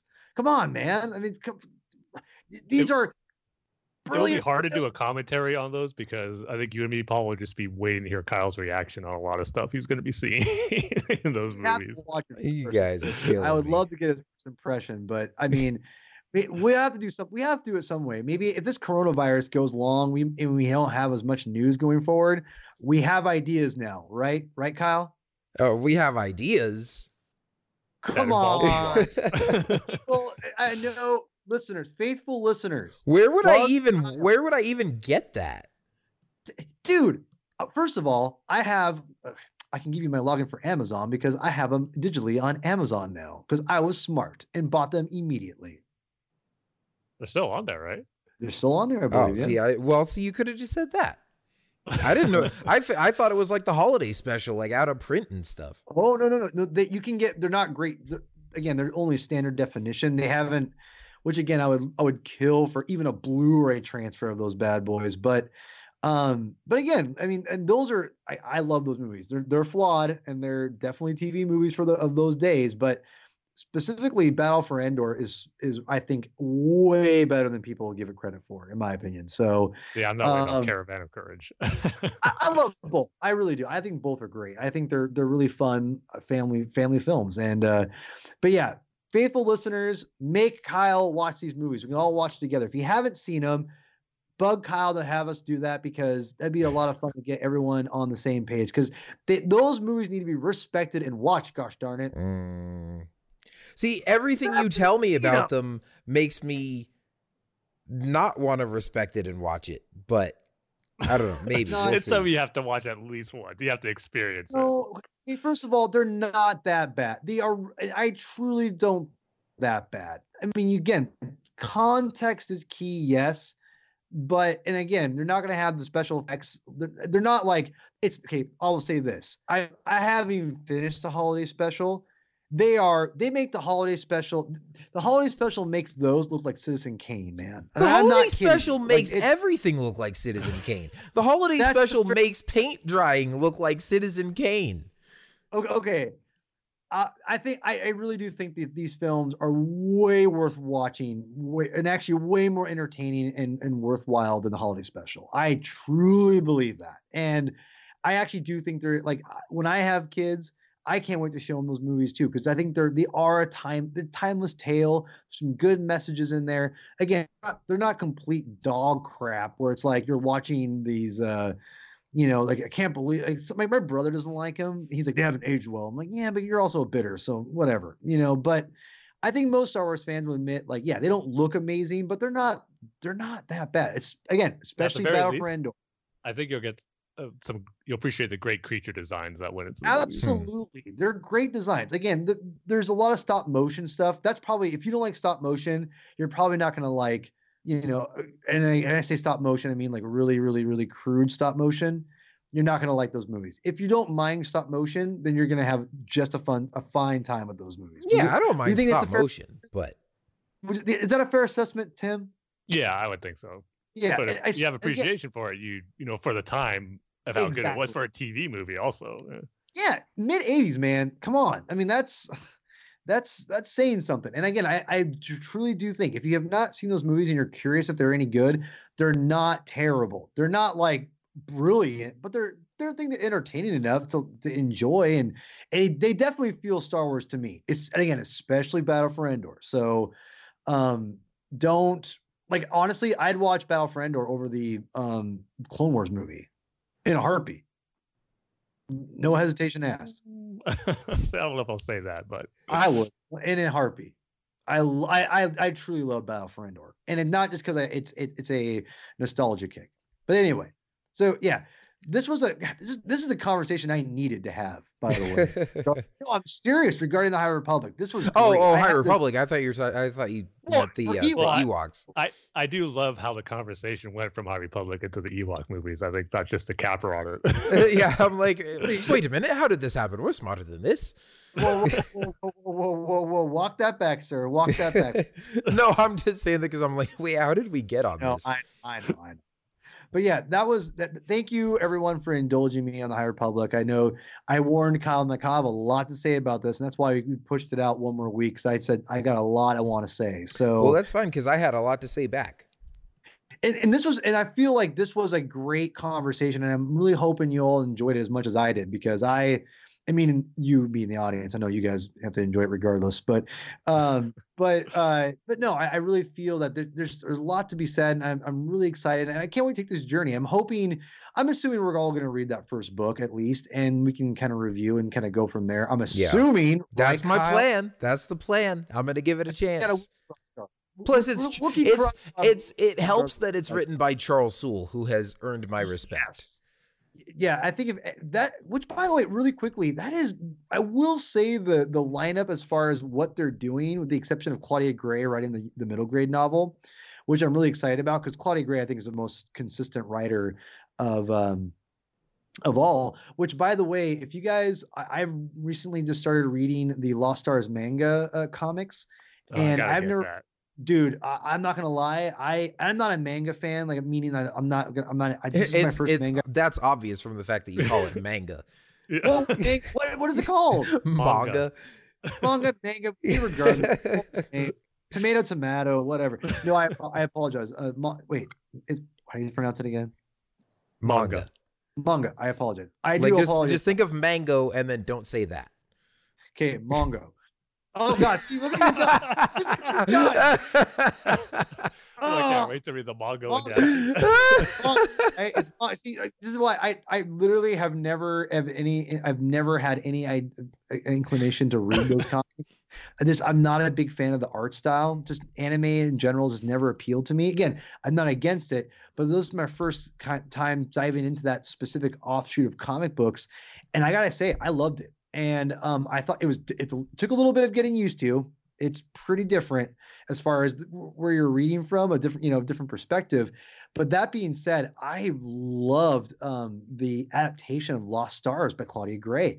It's beautiful, and it, it and I love Lost Stars book. And to me, this this adaptation is perfect. And um, I read the first one a couple weeks ago, and I'll probably read it. I'll I'll probably read it in a couple weeks uh, after when I get back to the coffee shop when everything goes back to normal, hopefully soon. But um, but yeah, like Claudia Gray writing the middle grade novel. I mean, come on, like she's great. She's written the best, some of the best Star Wars stuff out there right now. And um, I haven't read Justina uh, Ireland. I think that's her name. I haven't read anything from her really. Um, as far I hadn't, she wrote the Lando's Luck uh novel, which I have not read. Um, and then uh, what's what's the other guy's name? The uh, Car- Car- Car- Caravan. Oh my gosh, this guy last name Scott. He's oh, written a lot of Star Wars Scott. Yeah. Kevin Scott. I, I want to I, see Caravan, Kevin. I was got Ewoks on the mind. Kevin Scott. He wrote the Dooku book, which I thought was solid, or the the Dooku um uh, audio uh uh whatever play, whatever you want to call it. Yeah. Um, I thought that was that that was not terrible. I, again, I, I I don't think it was the best. It, it was okay. Um, he's writing the comic book, the Marvel comic, which is a little surprising. So Charles Noel, uh, Noel Charles Soule's writing the book. the, the main uh, novel, and then he's writing. Kevin Scott's writing the uh, the Marvel comic, and then uh, Jose Older uh, is writing the uh, IDW comic book, which is a little more uh, generated towards uh, younger readers. So Mhm. it- it's which again, Jose Older wrote Last Shot. So it's just weird that some of these people are writing like they write novels or writing in the comics, and people writing the comics, writing the novels, and it's just kind of again, I'm not saying they can't. They have to stick to their their main mediums. Uh, It's going to be interesting. I, I think Charles Soule is going to be good regardless, but it is going to be interesting. But I can't wait. And I and again, it'll be maybe this will be a precursor to Charles Soule. uh, You know, they'll go from novels to maybe it'll get him a crack at a screenwriting credit because that dude needs to write Star Wars for a long time. He's he's maybe one of the best ever. He's phenomenal. And so, uh, which is this a good segue, Kyle? Uh, yeah, actually, you know, I, I was thinking we were going to talk about some other stuff after this, but I was like, you know, while we're on a publishing kick, um, let's just talk about Star Wars comics for a second. Um, and especially talking about Charles Soule doing, you know, this novel and stuff. He obviously wrote the the Vader comics. Um, and so when I saw that he was writing The Rise of Kylo Ren, who of course is my favorite character from the sequel trilogy and you know want to know more about him and stuff i dived right into that i didn't even wait for the paperback to come out which i thought i was going to do i've read all these comics uh digitally um and probably still going to get that paperback when it comes out honestly because you know it's only one one volume or whatever. Um but yeah so let's talk about that for a second and then paul i know you want to uh talk Yes, about you know just just comics in general but um yeah what did you guys think overall about and we can we'll, we'll give a spoiler warning here uh so if you haven't if, if you're not up to date on the rise of kylo ren comics um and you don't want don't want to know what happens maybe skip ahead a bit uh but uh yeah tim i think you and i were kind of on the same page about this where you know we had high hopes for this going in and was it was pretty cool definitely had some great moments but left us wanting more Yeah, I thought it started off phenomenally. The first two issues I thought were fantastic. I mean, getting that inside look of what happened immediately after Kylo or Ben's confrontation with Luke at the Jedi Temple, finding out the aftermath of that, and him immediately going to Snoke and learning more about Snoke and his garden planet that it looked like in there. So all that stuff was cool. And then the second issue, that's probably my favorite out of all of them. Getting to see Luke Skywalker just put just make a fools out of the Knights of Ren. Mhm. it was just amazing to see Luke do that. And I don't want to go into the whole thing. This is the Luke we should have gotten in the movie and whatnot. Like, no, this wasn't the story they were telling it. But in this particular story with Ben Solo and Luke as a Jedi Master and seeing him do that, it was just really, really cool to see. But I just don't think the final two issues quite stuck the landing as far as exploring all they could have with Ben's descent into Kylo Ren and just becoming the Kylo Ren that we saw in the movies. If anything, it just screamed that this series should have been longer. I mean, definitely longer than four, but I easily think they could have gone the same length that Charles Soule did with the Darth Vader series, which was uh, four- 49, I think, issues somewhere in the mid or Mm, something like 40s. that. didn't quite hit 50, but it was over 40. Yeah. But there was definitely some more material I think they could have played with and explored with Ben Solo becoming Kylo Ren because my biggest issue with the final issue was really just how quickly everything seemed to happen and just how at the very last few pages he had to make sure we've got check off these points of what we need to see Ben Solo do to become Kylo Ren, except one big thing, which was get his now iconic mask.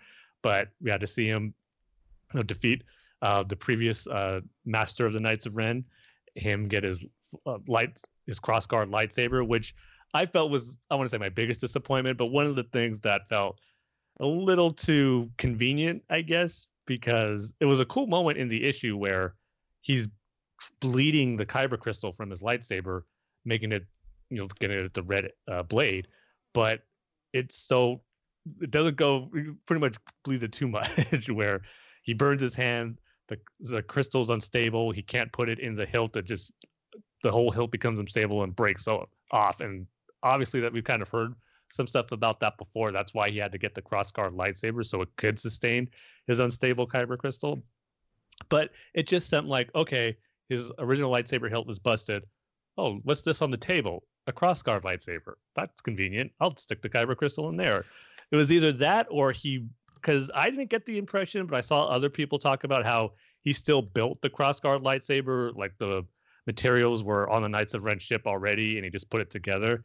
But still, even that still feels a little lackluster to me. I think it could have been a real cool story to see Kylo realizing he needs a new lightsaber hilt, knowing it can't just be any old lightsaber hilt, and he goes on this journey to find these old crossguard lightsabers that were used in the old Republic era. Maybe he could have gone to Malachor to find one of those blades. Just more of a journey to see him get that now iconic lightsaber because it it is a big part of Kylo Ren's character. And for him just to kind of see it and pick it up on a table and that's it, it was like, really? Okay, hang on, hang on. Cause I'm I'm actually looking at the page on the comics app right now.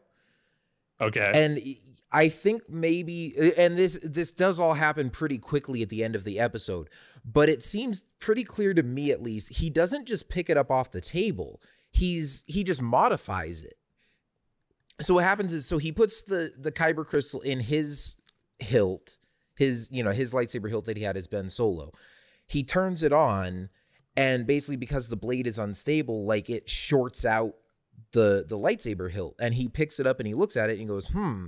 And then the next thing you see is him holding the crossguard saber. And so i assumed he just you know he was he was problem solving. You know he looked at it and goes okay obviously this can't sustain that amount of energy. And then he just tinkered with it right there and, and added those vents to the side of it.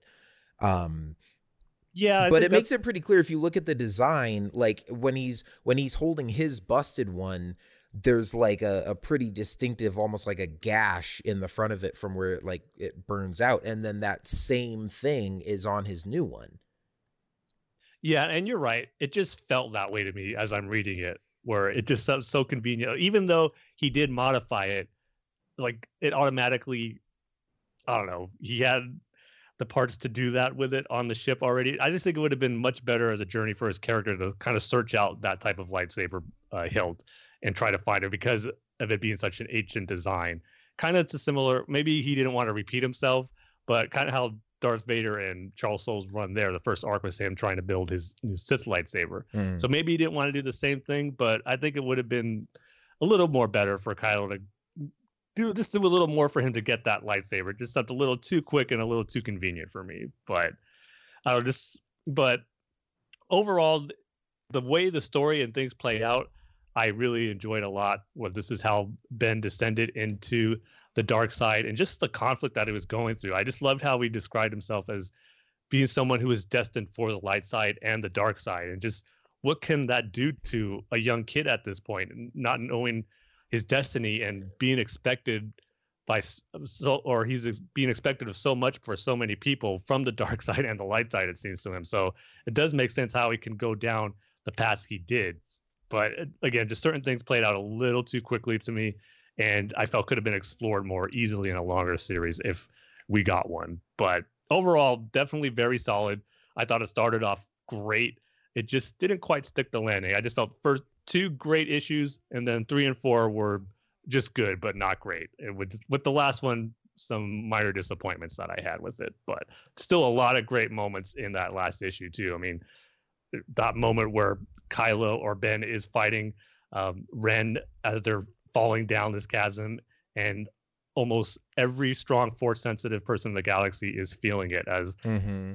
going into you know the line of the Force Awakens. You know, there's been an awakening, the dark side and the light. Just how all these different characters are feeling it. Snoke, Palpatine, Leia, even Rey on Jakku, I thought was a really nice touch. So definitely some great moments in there, just mixed in with some disappointments. But overall, uh, definitely it's a must read for Star Wars fans and fans of Kylo Ren to find the or learn about the journey he took right after the destruction of the Jedi Temple and his confrontation with Luke and just how we got to or at least a little bit of the story of how we got to that point to what we see him in the Force Awakens. So yeah, definitely still a must read, I think. Yeah, and see, I think I was I mean, I had some disappointments too, but in in different areas. Um, because I actually thought it was pretty cool seeing him get the lightsaber at the end there. Um, but like you said, I just felt like they could have done more with it. I would have liked to see him get the helmet as well. But I also wanted, I feel like for me, if they had stretched this out into a longer series, I wanted more backstory. I wanted to see, like, because this was supposed to be the story of him going from Ben to Ren, right? And I wanted to see more of the Ben before all the, you know, stuff hit the fan um like more of him training with Luke but also I really wanted to know like kind of where like where Snoke came from. Like I know we know obviously he's he was created by Palpatine, but like how did it would have been cool to see him and uh Ben meet for the first time or kind of know more about like what his plans were for Ben or sort of what their their relationship was like before all this went down. I mean, it was cool to see that he fled the Jedi Temple and then went to uh then went to Snoke.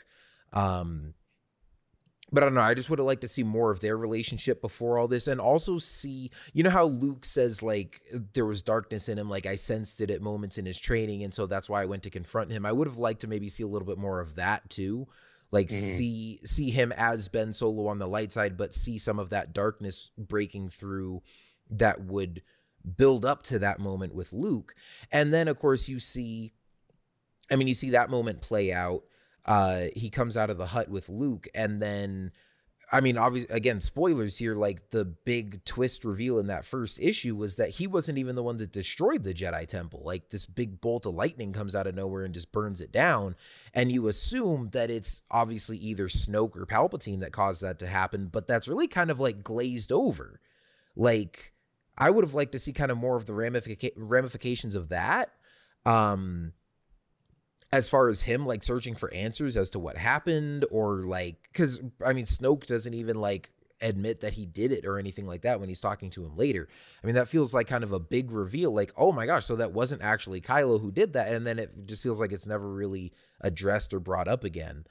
See um, i'm remembering correct me if i'm wrong but was it in the third issue? I thought kylo says something where he mentions that he destroyed the temple himself Maybe I'm remembering it wrong, but I thought there yeah, was no, a point. I think he does. He I says, th- "You know what I did," or something like that to when he's before he kills Jai. Is that his name?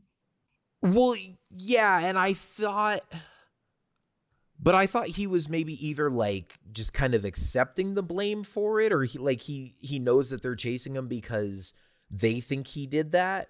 I don't know. Maybe I should go take a look at it again because at least I got the impression from that first issue that he didn't do that. Yeah, from the first issue, I think they definitely kind of made you question it at the very least that maybe he wasn't responsible. But again, I, I got to reread all just four all these four issues in one sitting. I think you definitely yeah. get a better idea of the story and how things flow. But I'm pretty sure he did mention something about him owning up to or admitting that he did destroy the temple. But again, I have to reread it. Yeah.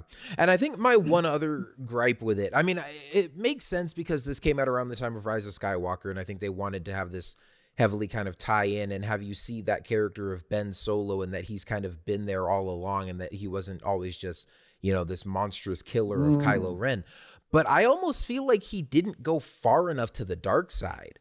Like he keeps coming up against all these Jedi and he either like there's one that he kind of kills by accident and then others that yeah. he like refuses to kill and then the like the only person in the issue that he really kind of murders is Ren um and and Ren is the one who you know was kind of I mean he was the one that was kind of trying to goad Ben into like mercilessly killing people the whole time anyway. So it really just almost kind of feels like a conflicted hero defeating a villain you know like a well, a, a bad-ish guy defeating a badder guy when he kills him. And so it doesn't really feel like he's done anything really evil to like solidify oh he's on the dark side now. Well he did kill that one last jedi after he killed ren um, she was the one who was. Oh, that's true. That's true. Like, well, no, no, and uh, but so that's what made it feel like, like why was killing Ren the turning point? You know what I mean? Like that would be like, um I don't know, like Anakin killing Count Dooku in Revenge of the Sith. Obviously, that was a dark moment where he executes him, but that was not the turning point mm-hmm. that turned Anakin to the dark side. But that was it. Kind of felt like a similar situation with Ben defeating Ren, if you will. Like it, yeah. it, felt akin to Anakin killing Count Dooku and then being like, "I'm a Sith Lord now." and it's like, well, yeah, that wasn't the right thing to do, but also like he was a bad guy. You were kind of supposed to kill him. So what's like really evil about that? so I I find myself very much in the middle of kind of er, everyone in this conversation because I don't think it was as good as I wanted it to be, but I don't think it was not even close to being bad, which I don't think you guys are saying that either. No, no, no, of course not. I, I, I, think my main issue is like I enjoyed, I very much enjoyed what we got. I just felt like there's a lot more to the character that I still want answers about and oh, I feel oh, like there's a and, yeah. and, and and I mean that's it's hard to to knock a story for being like oh well yeah. this was a good story but they didn't tell this other story that I wanted and so therefore it's bad and that's not what I'm saying but I do feel like right. with this being kind of our first big canon material that's really diving into the backstory of Kylo Ren and showing how he went from Ben Solo to Kylo Ren I feel like they could have shown more. I think one of the things that you you touched on right there is that you're right. We don't have enough about Ben Solo, and there is a lot, a lot to be explored. And I, I think they, again, going back to the, our previous conversation about a think tank, this is where a think tank would have really been nice. You could really develop and really give us a lot of meaty, juicy things. Because I think it's very telling that we only got a four issue series, mm-hmm. and when yeah. you when we get four issues, I want you all to realize that when when you're developing comics, they usually come out between five and six issues. That's usually the the run of a of a storyline, because you think about it, a trade you want people to invest in a, in a in a story, and a trade's a kind of a meaty kind of thing, right? And you can't really do it. Two issues is only two comics. That's basically that's basically a, a double sized issue three comics, it's an annual almost, right, Tim? Yeah, With four issues, that's like probably the the absolute lowest page count number you could put into a trade and, and theoretically charge people a trade price and get away with it. So, and the reason why I say all that is probably again going back to J.J. Abrams and all them. And again, I and you all know I love Rise of Skywalker. I love that movie to death. I will die on. I will die for Rise of Skywalker in the Star Wars fandom. I don't care. I'll fight all of you. Um, you too, Kyle. Uh, but no, no, I'll I'll die for Last Jedi. Let's go. Uh, yeah, you will, and you will die. um, no, but uh, the thing is, the problem is obviously, I think. Here's what I, I'm just gonna go ahead and guess. Lucasfilm probably came to JJ and and said, "Listen, we got our publishers are we need to sell some Rise of Skywalker stuff, man. We need to put out some books. We need to put out some comics and give us some stuff we can expand on. He was like, uh, okay, you know, and they they probably he probably said, okay, this is what kind of generally what I'm what I'm thinking, and then they probably went to Charles Soule and said, hey, get, will you here's here's the parameters, pitch us an idea, and we'll give you know something like that. JJ, I one I I don't have any inside information, but I can 100% guarantee JJ had to sign off on this. Like, there's no way JJ is going to like, oh, he's way too connected at this point with everything. And well, consider- the fact that Palpatine was in the last issue, he had to be exactly yeah involved somewhere. And one of the things that, and one of the things I didn't realize is that how last minute everything was on this comic because they weren't even done. Because I thought, like in my mind, they they've been working on this comic forever uh, they didn't really start. I don't think the artist had started it up until like the couple months before or something like that. It was crazy, and or something like that. It was not a lot of leg time. So, like you said, Tim, the fact that Palpatine's in it makes it, and it's only four issues.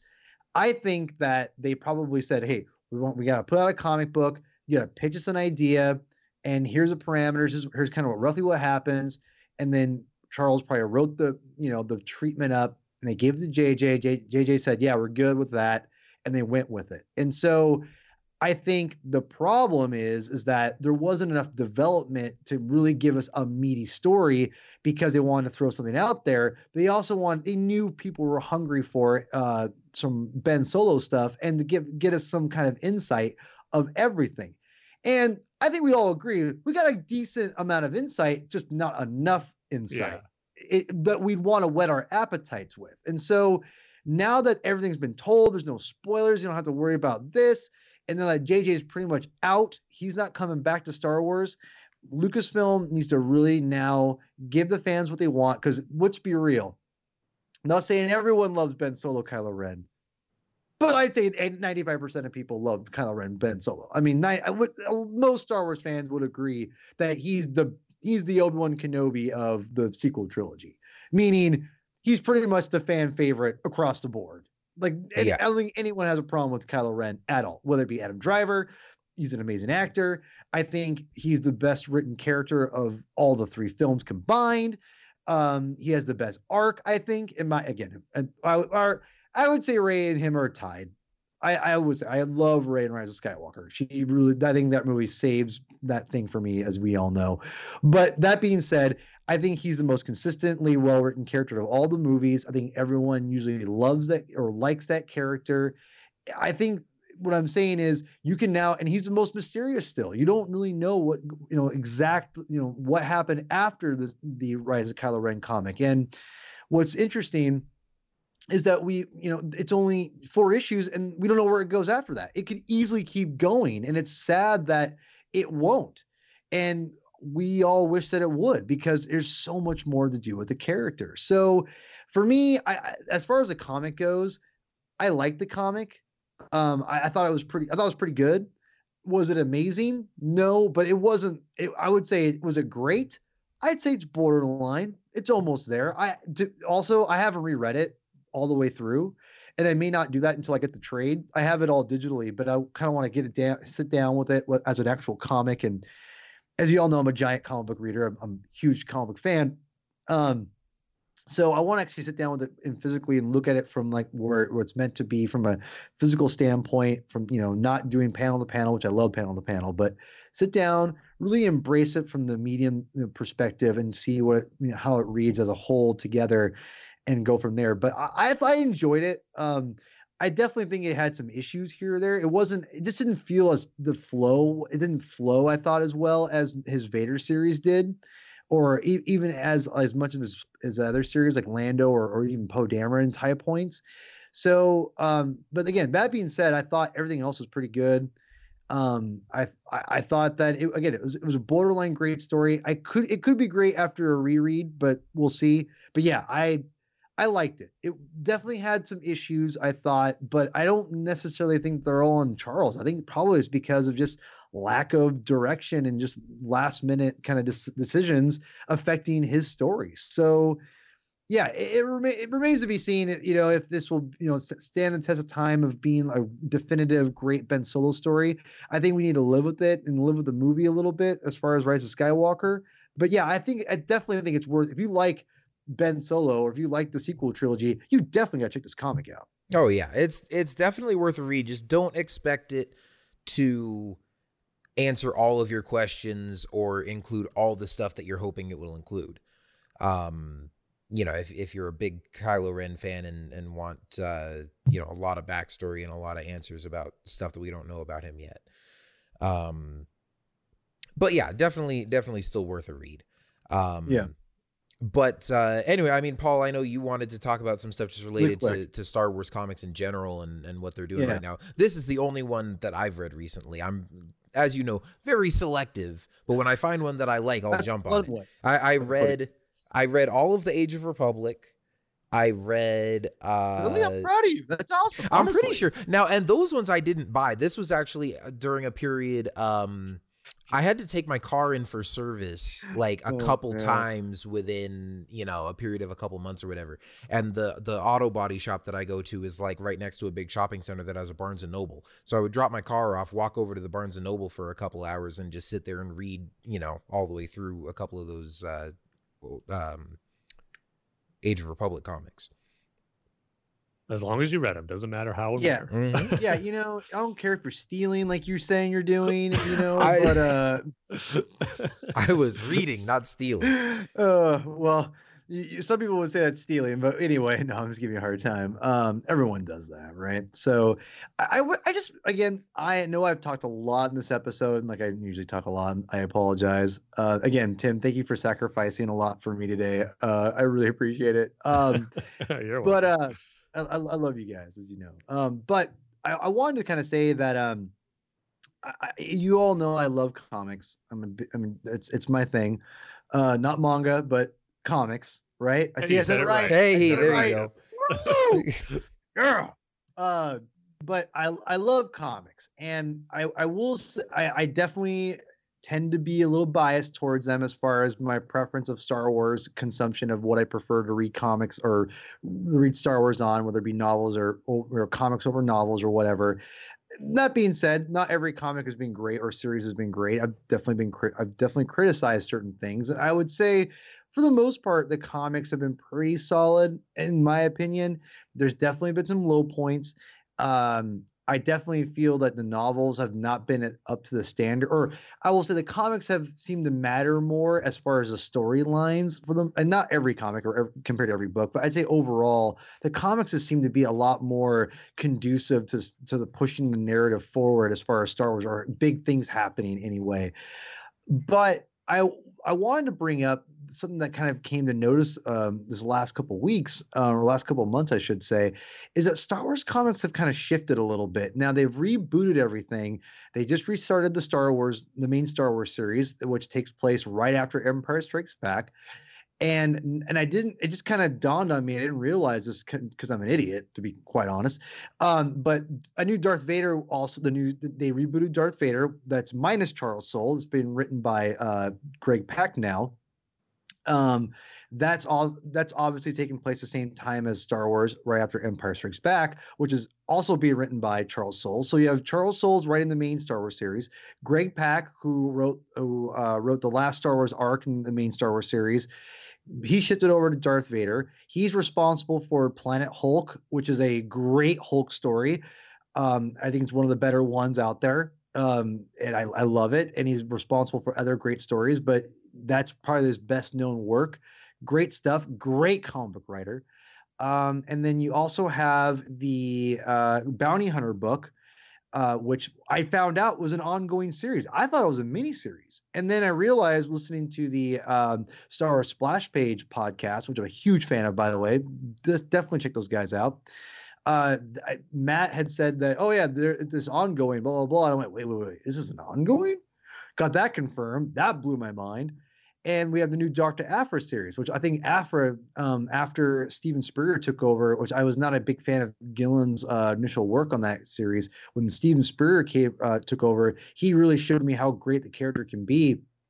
And I fell in love with it. He- He's not writing the character anymore, but it's a new new team. I forgot the team. I apologize. But I wanted to bring that all up because I really do think the comics have really the, the quality is really really riding higher right now. Um, Charles Soule is four issues deep into the Star Wars series, and it's been a lot of fun, and it's been really really cool what Yeah. kind of new story he's telling. Um, It's exactly what that So, title needed. he it- needed Charles it- Soule. well, it needed, I, I, I think Greg Pak. I, I thought he did a, a good job at the at the end. Um, I think okay. Gillen. I, for me. I liked. Yeah, I liked it. Certain thought aspects I did, certain aspects I didn't. I think Gillen was way went on way too long the main series. He was on. He, I like Gillen. I think his Darth Vader run was pretty good for the most part, but his Star Wars run was we're talking up and down like a roller coaster, man. And I, he was he needed to jump off like twelve issues. Oh, he was on twelve issues too long. But I thought Greg Pak did a better job, I think, overall in his short tenure than than Gillen on the main series, in my opinion. But so Greg Pak moved, and then so Charles Soule is doing great work, as we all know, as he does on any almost any Star Wars comic. He's doing great work in there. Is it Darth Vader level? Not necessarily, but it's not. It's good. It's it's up there. It's it's not quite Lando level. I'd say it's right beneath that right now, which is saying a lot because those are really really good. And it And- definitely has time to get there too.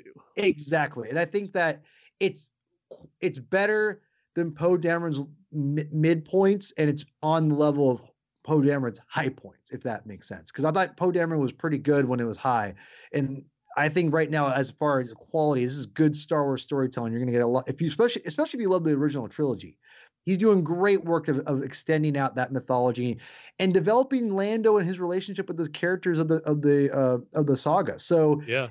definitely definitely worth checking out so that and then something that i was really skeptical of was which was darth vader um being written by greg pak you know picking up from again Charles Soule's legendary, in my opinion, now Darth Vader run. Uh, two issues in, I'm all in. He has done a Yeah. phenomenal job. Tim, you want to say anything about Darth Vader? it's just it's been great. I mean, couldn't expect it to be on the level of Charles Soule's just yet, but I think it's a very solid continuation of what Charles Soule Yep. did to the character and just exploring these different aspects of Vader and where his mind's at right now after the events of the Empire Strikes Back, which is a very interesting time to be in Vader's head after revealing to Luke he's his father. And plus, it's Darth Vader teaming up with some Death Troopers. I wish that gets explored a little more, but just seeing them together is a cool visual.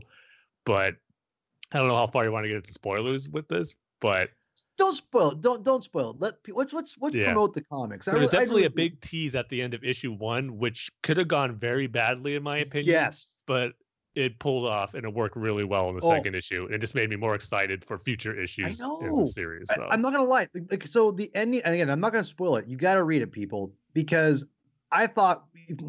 And here's the problem. I, I say problem because it's you know I don't really think it's a problem, but the, the, I would say the issue, wink, wink, uh, of of these uh, with with this with this comic mainly is that ending, but of the first issue. But with that sec, the problem is when you have comics that come out monthly, you have to wait. So it kind of the storytelling is kind of joint is is tilt, stilted a little bit, and you're kind of like, eh, even as a, a hardcore comic fan like me and Tim are, it does it doesn't always flow well. Some stories flow better when they're read all at once. Some don't matter. And I was very skeptical how this was going to read right into the next issue. And I gotta say, I gotta say, Tim, as, as you're you're the same as me, I was blown away how good that second issue was, and it Yeah. made everything make sense. And I went, Mhm. oh, get it. And in, in fact, it made me go, wow, I love where he's going with this. And if you guys are wondering what we're talking about, seriously, pick up those two issues. I think you're going to enjoy it. I really, really like what what Greg Pak's doing. And like I said, uh, there's a little. It started off a little weird for me in that first issue, but now that I've read the second issue, things make a lot more sense. I love these different ideas. And again, Greg Pak is a comic veteran. This dude knows how to write comics. And now, if you read that comic, like as again, me and Tim both love it, it takes it really exposes the medium in a great light, in my opinion. That really shows you what how powerful this medium can be. Um, it's great comic book storytelling, straight up. Um, and then you got Bounty Hunters, which Tim, you haven't picked up yet. no, and I know I'm Kyle hasn't either because Kyle's curious to hear what your thoughts on it because it was something where it could be cool, but not necessarily going to buy it right away yet. But Okay, I know okay. you got some positive things about it just from Right, right, right. chatting to you a little bit before we recorded. So I'm Yeah, interested yes. to hear why. So here's the deal. I this is an ongoing series, and it what I didn't realize, I thought it was a mini series about uh, the Valance character, which is that's a character that was brought back from the Marvel comic series that was in Legends. They made him canon, in which you look at him, he looks like a Terminator reject, and it. But he actually his appearance actually predates the Terminator, by the way. Um, and but regardless, is he actually is uh, the the Vader the, the Target Vader series that he kind of came back in is great. Uh, way one of the biggest surprise comics of probably the last five years was the Target Vader series. I'm not gonna lie, people. If you like Darth Vader and you're kind of like "But Target Vader, eh, d- read it. It's great. I was really, really impressed with it, and it reintroduced the Valance character and made me really like the character. It really it, it, it- he's different than the, original Legends version. But anyway, going to this Bounty Hunters comic, I thought it was just a continuation of Target Vader, kind of like how like the miniseries for a while had like you had Leia, you had Chewbacca, and it kind of went you know through a line of people, whatever, like Lando Mhm. and it, it was basically an ongoing but through a miniseries kind of style. I was kind of like, eh, it's probably what it, what it is, but no, it's, it's fully on an ongoing series about bounty hunters. So it's probably going to intertwine different characters in there, which is really cool. And that's what it is. It like it's literally bounty hunters, and it's it's about Boba Fett, Bossk's, you know, Boba Fett, Bosk, and and Valance are all main characters plus new characters that you've never met before. And I gotta say, it's a little it's it's not like the best first issue in the world but it's super super solid and way better than i was anticipating and the fact that it's an ongoing and some of the stuff they talk about. And I'm not going to spoil anything other than this actually takes place still in the same era as the other two books. So that means Star Wars, Darth Vader, and Bounty Hunters all take place right after Empire Strikes Back. Just gonna leave it there. Mm, Okay, So- so, so that automatically makes me more inclined to check it out with Boba Fett being involved and knowing him Yes. just getting Han Solo. Exactly. I'm just gonna leave. I, I, I just gonna leave that there. And so, with that said, what does that mean? I think it sets up for a crossover event, just like Vader Down, which was very good, by the way. That I think that's one of the better Star Wars crossover comic crossovers. Way better than Screaming Citadel. Ugh.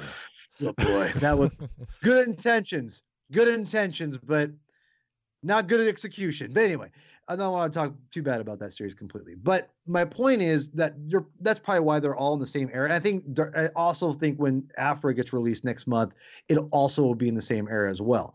So reason, reason I want to bring those up to, pe- to you all is that to say that these comics are all very very like good. Like I have to say, like I had not been able to say that all the way. In, and this that's three Star Wars comics that are coming out. If you count Kylo Ren, that's four. And with Aphra, which I'm assuming I like that character Aphra now, I'm all in. And I'm, I'm hoping that it's it's it's it holds up. It probably will. I'm assuming, but it, even if it doesn't, three out of four is not bad. And but I I think Aphra will.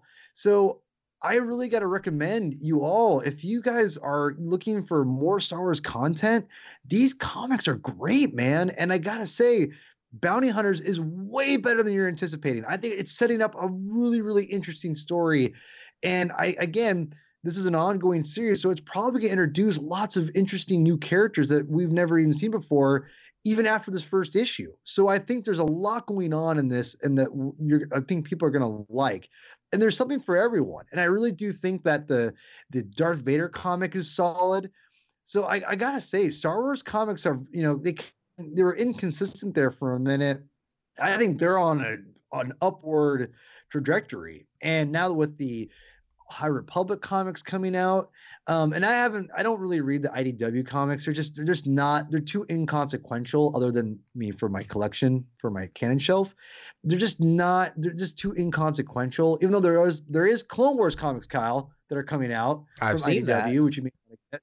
So I think you'll pick those up. Maybe we can talk about those if you'll read those. But uh, but yeah, I, I really do think, and, and and it sounds like Tim, you kind of mostly agree with me because you've read at least you know two thirds of, of what we're talking. Yeah. I'm talking about. Um, yeah, if Tim's saying too, and we're both liking, we both are big fans of the comics. If we're saying, yeah, pick these up, we you want to support this stuff. This is the stuff to check out because the Empire stuff is only enhancing it. And I thought that uh I, yeah, like I said, I I think it's worth checking out. If you if you want if you want to wait for uh, Marvel Unlimited, then wait for Marvel Unlimited. But if you want, you know, if you're looking for stuff now, especially with the in the times we're in, and you're able to afford some, you know, a couple couple things, definitely check it out, guys. It's super super solid, and I really do think this is uh you'll enjoy it. So support Star Wars comics right now. I really think you know support the good stuff. You know, vote with your wallet, if you will. So uh, I vote with mine, and I buy buy everything. So don't listen to me. Um, so. uh, but uh, but no, vote with your wallet. And if you like bounty hunters, just pick up bounty hunters. If you just like Vader, just pick up Vader. Vote with your wallet. And uh, but support it though, because we want these people to keep making Star Wars stories that are good. Because you know what? It's commercialism, and it's commercialism that I like. So let's support commercialism, right? So thank you, uh, Kyle, for letting me have my little soapbox there. I appreciate it. Yeah, of course. Um, and of course, you know, right now a lot of people got to survive with their wallet, but um, if you can vote Sure. with it and you got, you know, extra funds to spend on uh, entertainment to keep yourself busy while you're stuck at home around the house during all this quarantine and stuff. Um, definitely good to know there's a lot of Star Wars comics out there uh, that are that are good quality and worth reading. Um, now, last thing I want to talk about before we wrap up here uh, is, of course, the Clone Wars, um, which we talked about on our last episode and we talked about kind of the first couple episodes of the new season. Um, and I just wanted to give some more kind of brief thoughts on it now that we are through the first four episodes. We're done with the Bad Batch arc. Um, and they released a an official like TV spot, uh, basically like a one minute little mini trailer for the next arc that's coming up with Ahsoka, uh, which looks really good. I mean the it, the animation continues to look fantastic, even just from this short little one minute trailer, and it looks almost even better than it did in the Bad Batch arc. Um, so really looking forward to seeing Ahsoka again. That episode will be up tomorrow. Uh, I mean, I'm sure it'll be available already by the time this episode actually goes out. But um, yeah, it'll be great to to see her again and see what she's up to down in the underworld of Coruscant, uh, where she's going to meet these two sisters. Um, they get in some trouble with some underworld gangs and stuff, and then they they end up going off planet. So I'm really interested to see like where the rest of that story is going to take them. Um, because we know and we've all seen that clip of like Ahsoka on the speeder bike and she's going down in the big giant like sinkhole in Coruscant that goes down to the lower levels and then the bike starts crapping out on her and she crashes on the landing pad and stuff. So that's how it's going to start, but I'm interested to see uh once she meets up with those sisters and once they get their ship and go off to wherever they're going, I'm interested to see like where that story goes from there. Um, and I think this is where I, I think she's gonna probably end up meeting Bo Katan somewhere in this story arc, and that's gonna then dovetail into Siege of Mandalore. Um, but you know, just in terms of the the first four episodes that we got, I love the Bad Batch arc. Um, it was a lot of fun, a great sort of reintroduction to the show. Um, probably wasn't my favorite clone centric arc. I don't think it topped Umbara. Um, but I mean, visually it was fantastic. We got a lot of great, you know, action scenes, obviously, um, and some really great character moments, especially with between Rex and Anakin. Um, you know, I love that scene they added in there with uh, Anakin and Padme, and uh, you know him talking about being away from her so long in the Outer Rim sieges and all that stuff.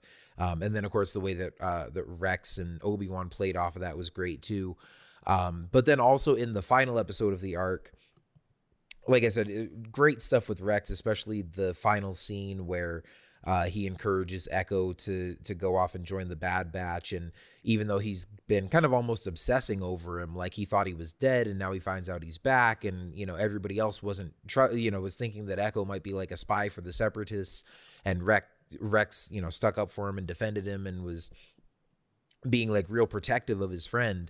Um, and for him to be willing to just let him go at the end and be like, hey, you know, we're friends, we've been together a long time, but if you want to go off and join these guys and do your own thing and you feel like that's where you belong, go for it. Um, and I also love the music in this entire arc, and I love that the Bad Batch had their own theme, but there was also, I feel like, just the right amount of use by Kevin Kiner of the what's basically just the clone theme throughout the Clone Wars series.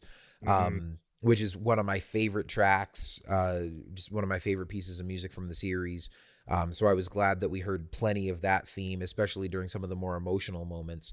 Um, so I thought, you know, it just continued to do what the Clone Wars has done a great job of all along of establishing the clones as individuals and uh, really developing like deep relationships and and identities that you can you know pick out and identify and and fall in love with certain characters when they're all identical. Um just does a really good job of giving them all individual personalities and and relationships. Um so that was probably my favorite aspect of it. But also i mean that last episode just had some amazing battle scenes too seeing mace windu and obi-wan take on all those droids uh, seeing the Y Wings making the bombing run on the Separatist facility, seeing Wrecker, you know, charging down the hallway of the Separatist dreadnought and, you know, just knocking over droids like a bowling ball. And then uh, Crosshair one ups him where he sets up his little. Oh, so cool. what I don't know what these things, are, these little pucks or whatever that he throws on the wall and his lasers bounce off of them. And so there's a whole bunch of battle droids coming down the hall, and he throws all these things, and then he fires one shot, and it just ping pongs all the way down the hallway and takes out all the battle droids. And Wrecker's all depressed that Crosshair got you know a cooler kill streak than he did. Um, and I will say, I mean, I for the most part, I like the dynamics of of the Bad Batch as a group and the individual personalities of the characters. Um, at times Wrecker felt like a little too cartoonish in you know in some of the previous episodes, but I will say in uh, in the last episode, um, I feel like they saved the best for last. Like they were really clicking as a unit, and Wrecker had some genuinely funny moments that made me laugh. Um, so it was like I said, I just a, a really fun arc overall. Um, great character moments, great action scenes. Uh, show looks better than ever, obviously. Um, and it's just great to have Clone Wars back, and I can't wait to see where they go next from here with Ahsoka, and then uh, you know we're getting ever closer to the Siege of Mandalore, which I'm just mentally and emotionally preparing myself for that to just completely blow me away, but also just trying to enjoy the ride with the rest of the season until we get there. Yeah, I mean, before the we got our first episode, I was when we learned about its premiere date on Disney Plus. I was saying that's going to be so hard to wait every week to, to get to the Siege of Mandalore, but we're already one arc done and we're on to the next one. It's going by quick, so enjoying it while we can. But it was great to get the Bad Batch arc, and I still got to watch all four episodes in a row. I always do that with when a Clone Wars arc wraps up, so I probably do that maybe this weekend. But it was great. I said it before. I'll just say it again. I'm just so thankful that these episodes got finished because I'm as we're talking. You're talking about it Kyle some of the cool moments from the last episode on Finished Business. It was talk. I was remembering uh, the panel that uh, the Frontlines podcast had at Celebration Anaheim, where the four were Michael Cohen, Matt Cranky, and you and me, Kyle, were on the podium, and we were talking about the different experiences we've had at Celebration, and you and me were talking about watching the Bad Batch because we were the only ones on there who saw it. Mm-hmm. And I just remember geeking out so much and talking about that moment on the ship with Wrecker and in particular Crosshairs and that awesome one shot multiple kills that he got with that sequence. And I just remember loving that in the unfinished footage and now seeing it fully rendered and completed. I never thought I, I was geeking out then and imagining how cool it would be to see it finished. And now I got it and it was just as cool and even cooler than I remembered, obviously, with it being finished animation. So just seeing that final episode, because that that in the first one were the ones that stood out to me the most as far as what I remembered because I've only watched the story reels twice, and obviously one at Celebration and then when it first debuted on StarWars.com. So it's been a while, but those first and last episodes were the ones that had the moments that I couldn't wait to see as finished episodes, and they more than delivered on that. And then just rewatching the whole arc again, getting that whole story of them finding Echo. And I mentioned this on our last episode. I like the little changes they made with Rex and his motivation to why he wants to find Echo um, than what was originally in the story reels. So that was great. And it made the ending more emotional than I think it did in the previous story reels where Rex does let Echo go to join up with the Bad Batch. So all that stuff was just great.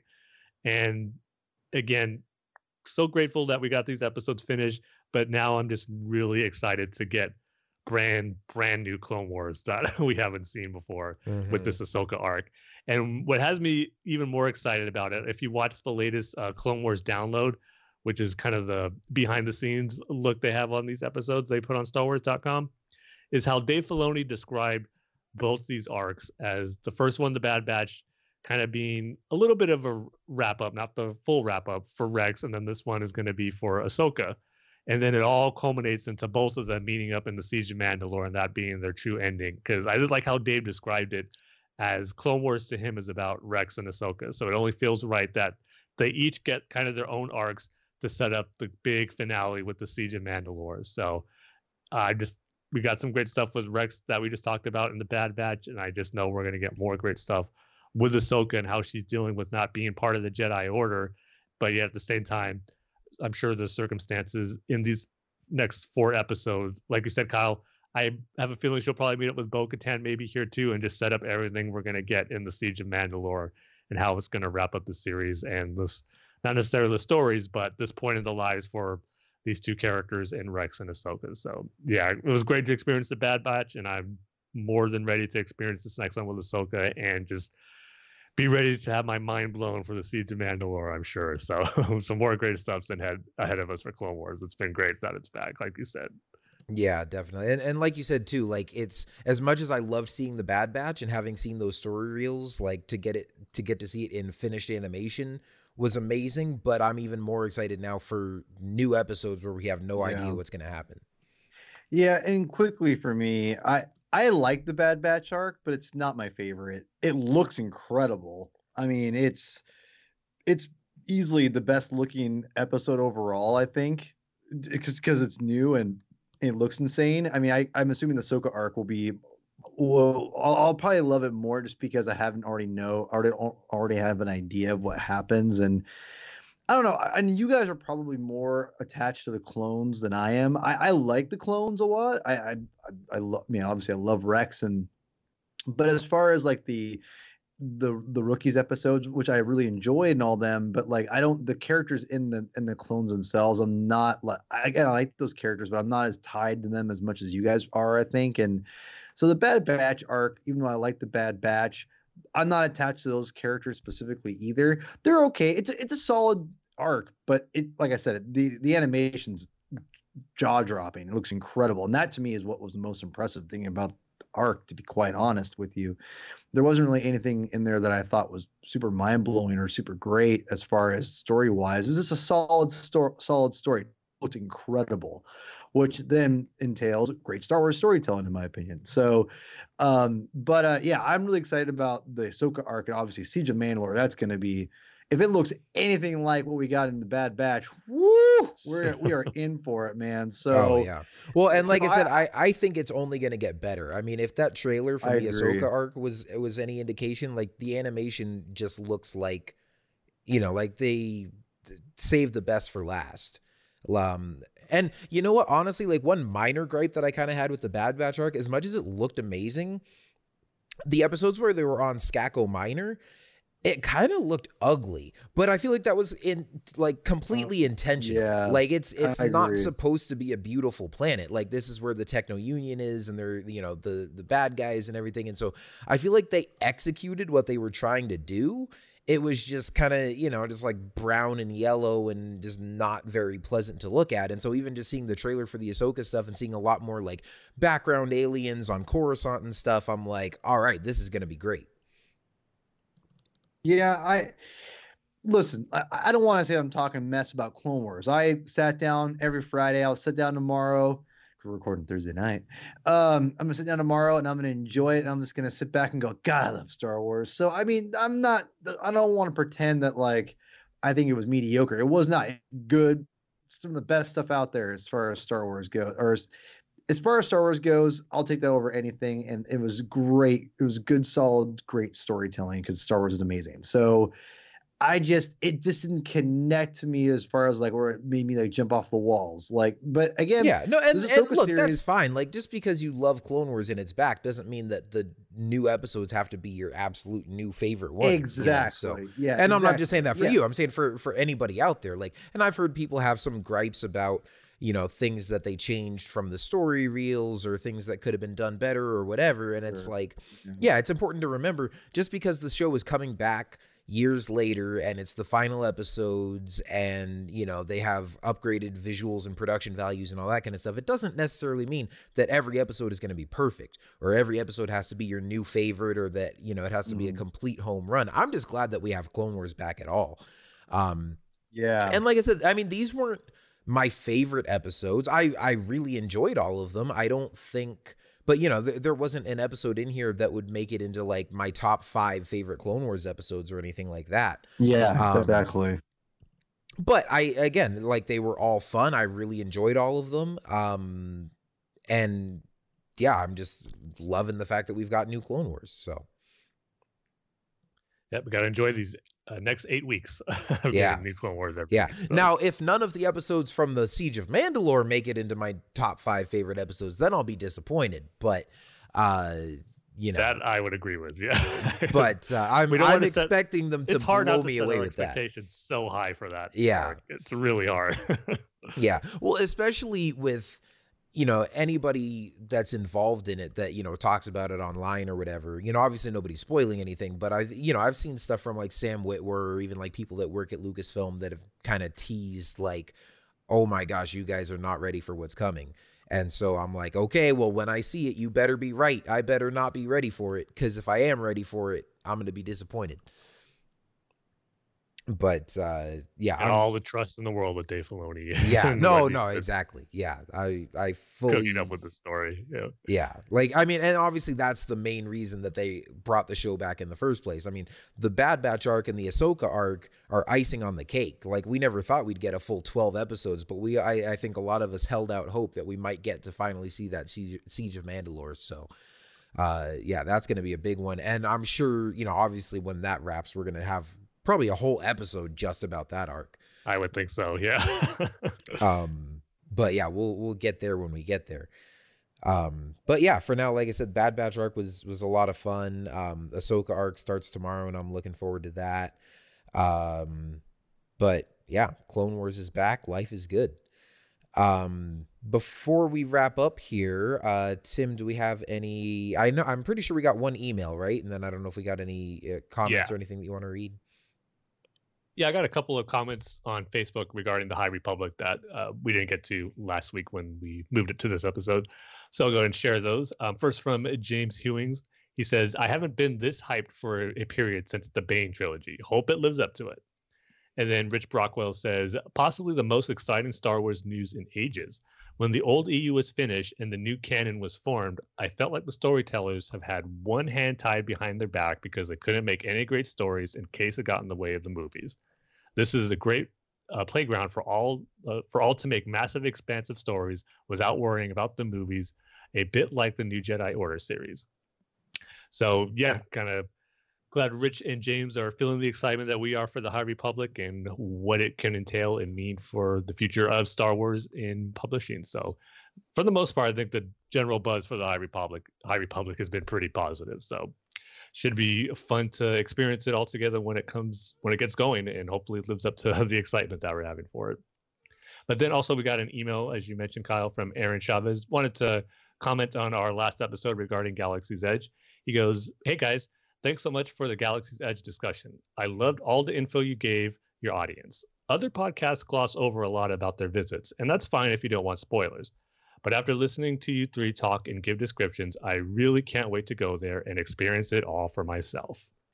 Well, thank you, Aaron. Glad you enjoyed it, and our descriptions and recapping of our experience got you more excited for Galaxy's Edge. And hopefully, you will get to experience it soon. I know now is not possible with Yeah. Disneyland and Disney World closed, but hopefully, when things get back to normal, you'll be able to experience it, and it lives up to the hype that you're having for it because it definitely did for us. And they just can't wait and hope that every Star Wars fan gets to experience and have a great time like we did at Galaxy's Edge because it really is something I think every Star Wars fan should at least experience once because there's really nothing quite like it.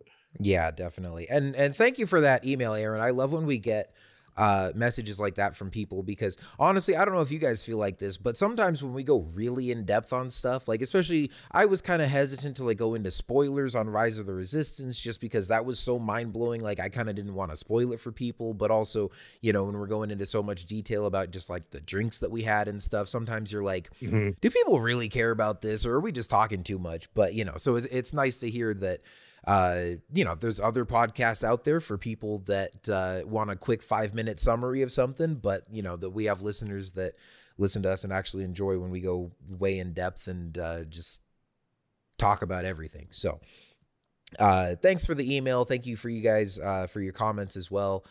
Um, and uh, yeah, that's going to do it for now. But of course, if you want to uh, have us read your emails on the show, you can email us at Star Wars TSC at gmail.com. You can also uh, follow us on Twitter at Star Wars TSC and on Facebook at facebook.com slash Star Wars The Saga Continues. Uh, you can also check out our website at starwarstsc.com.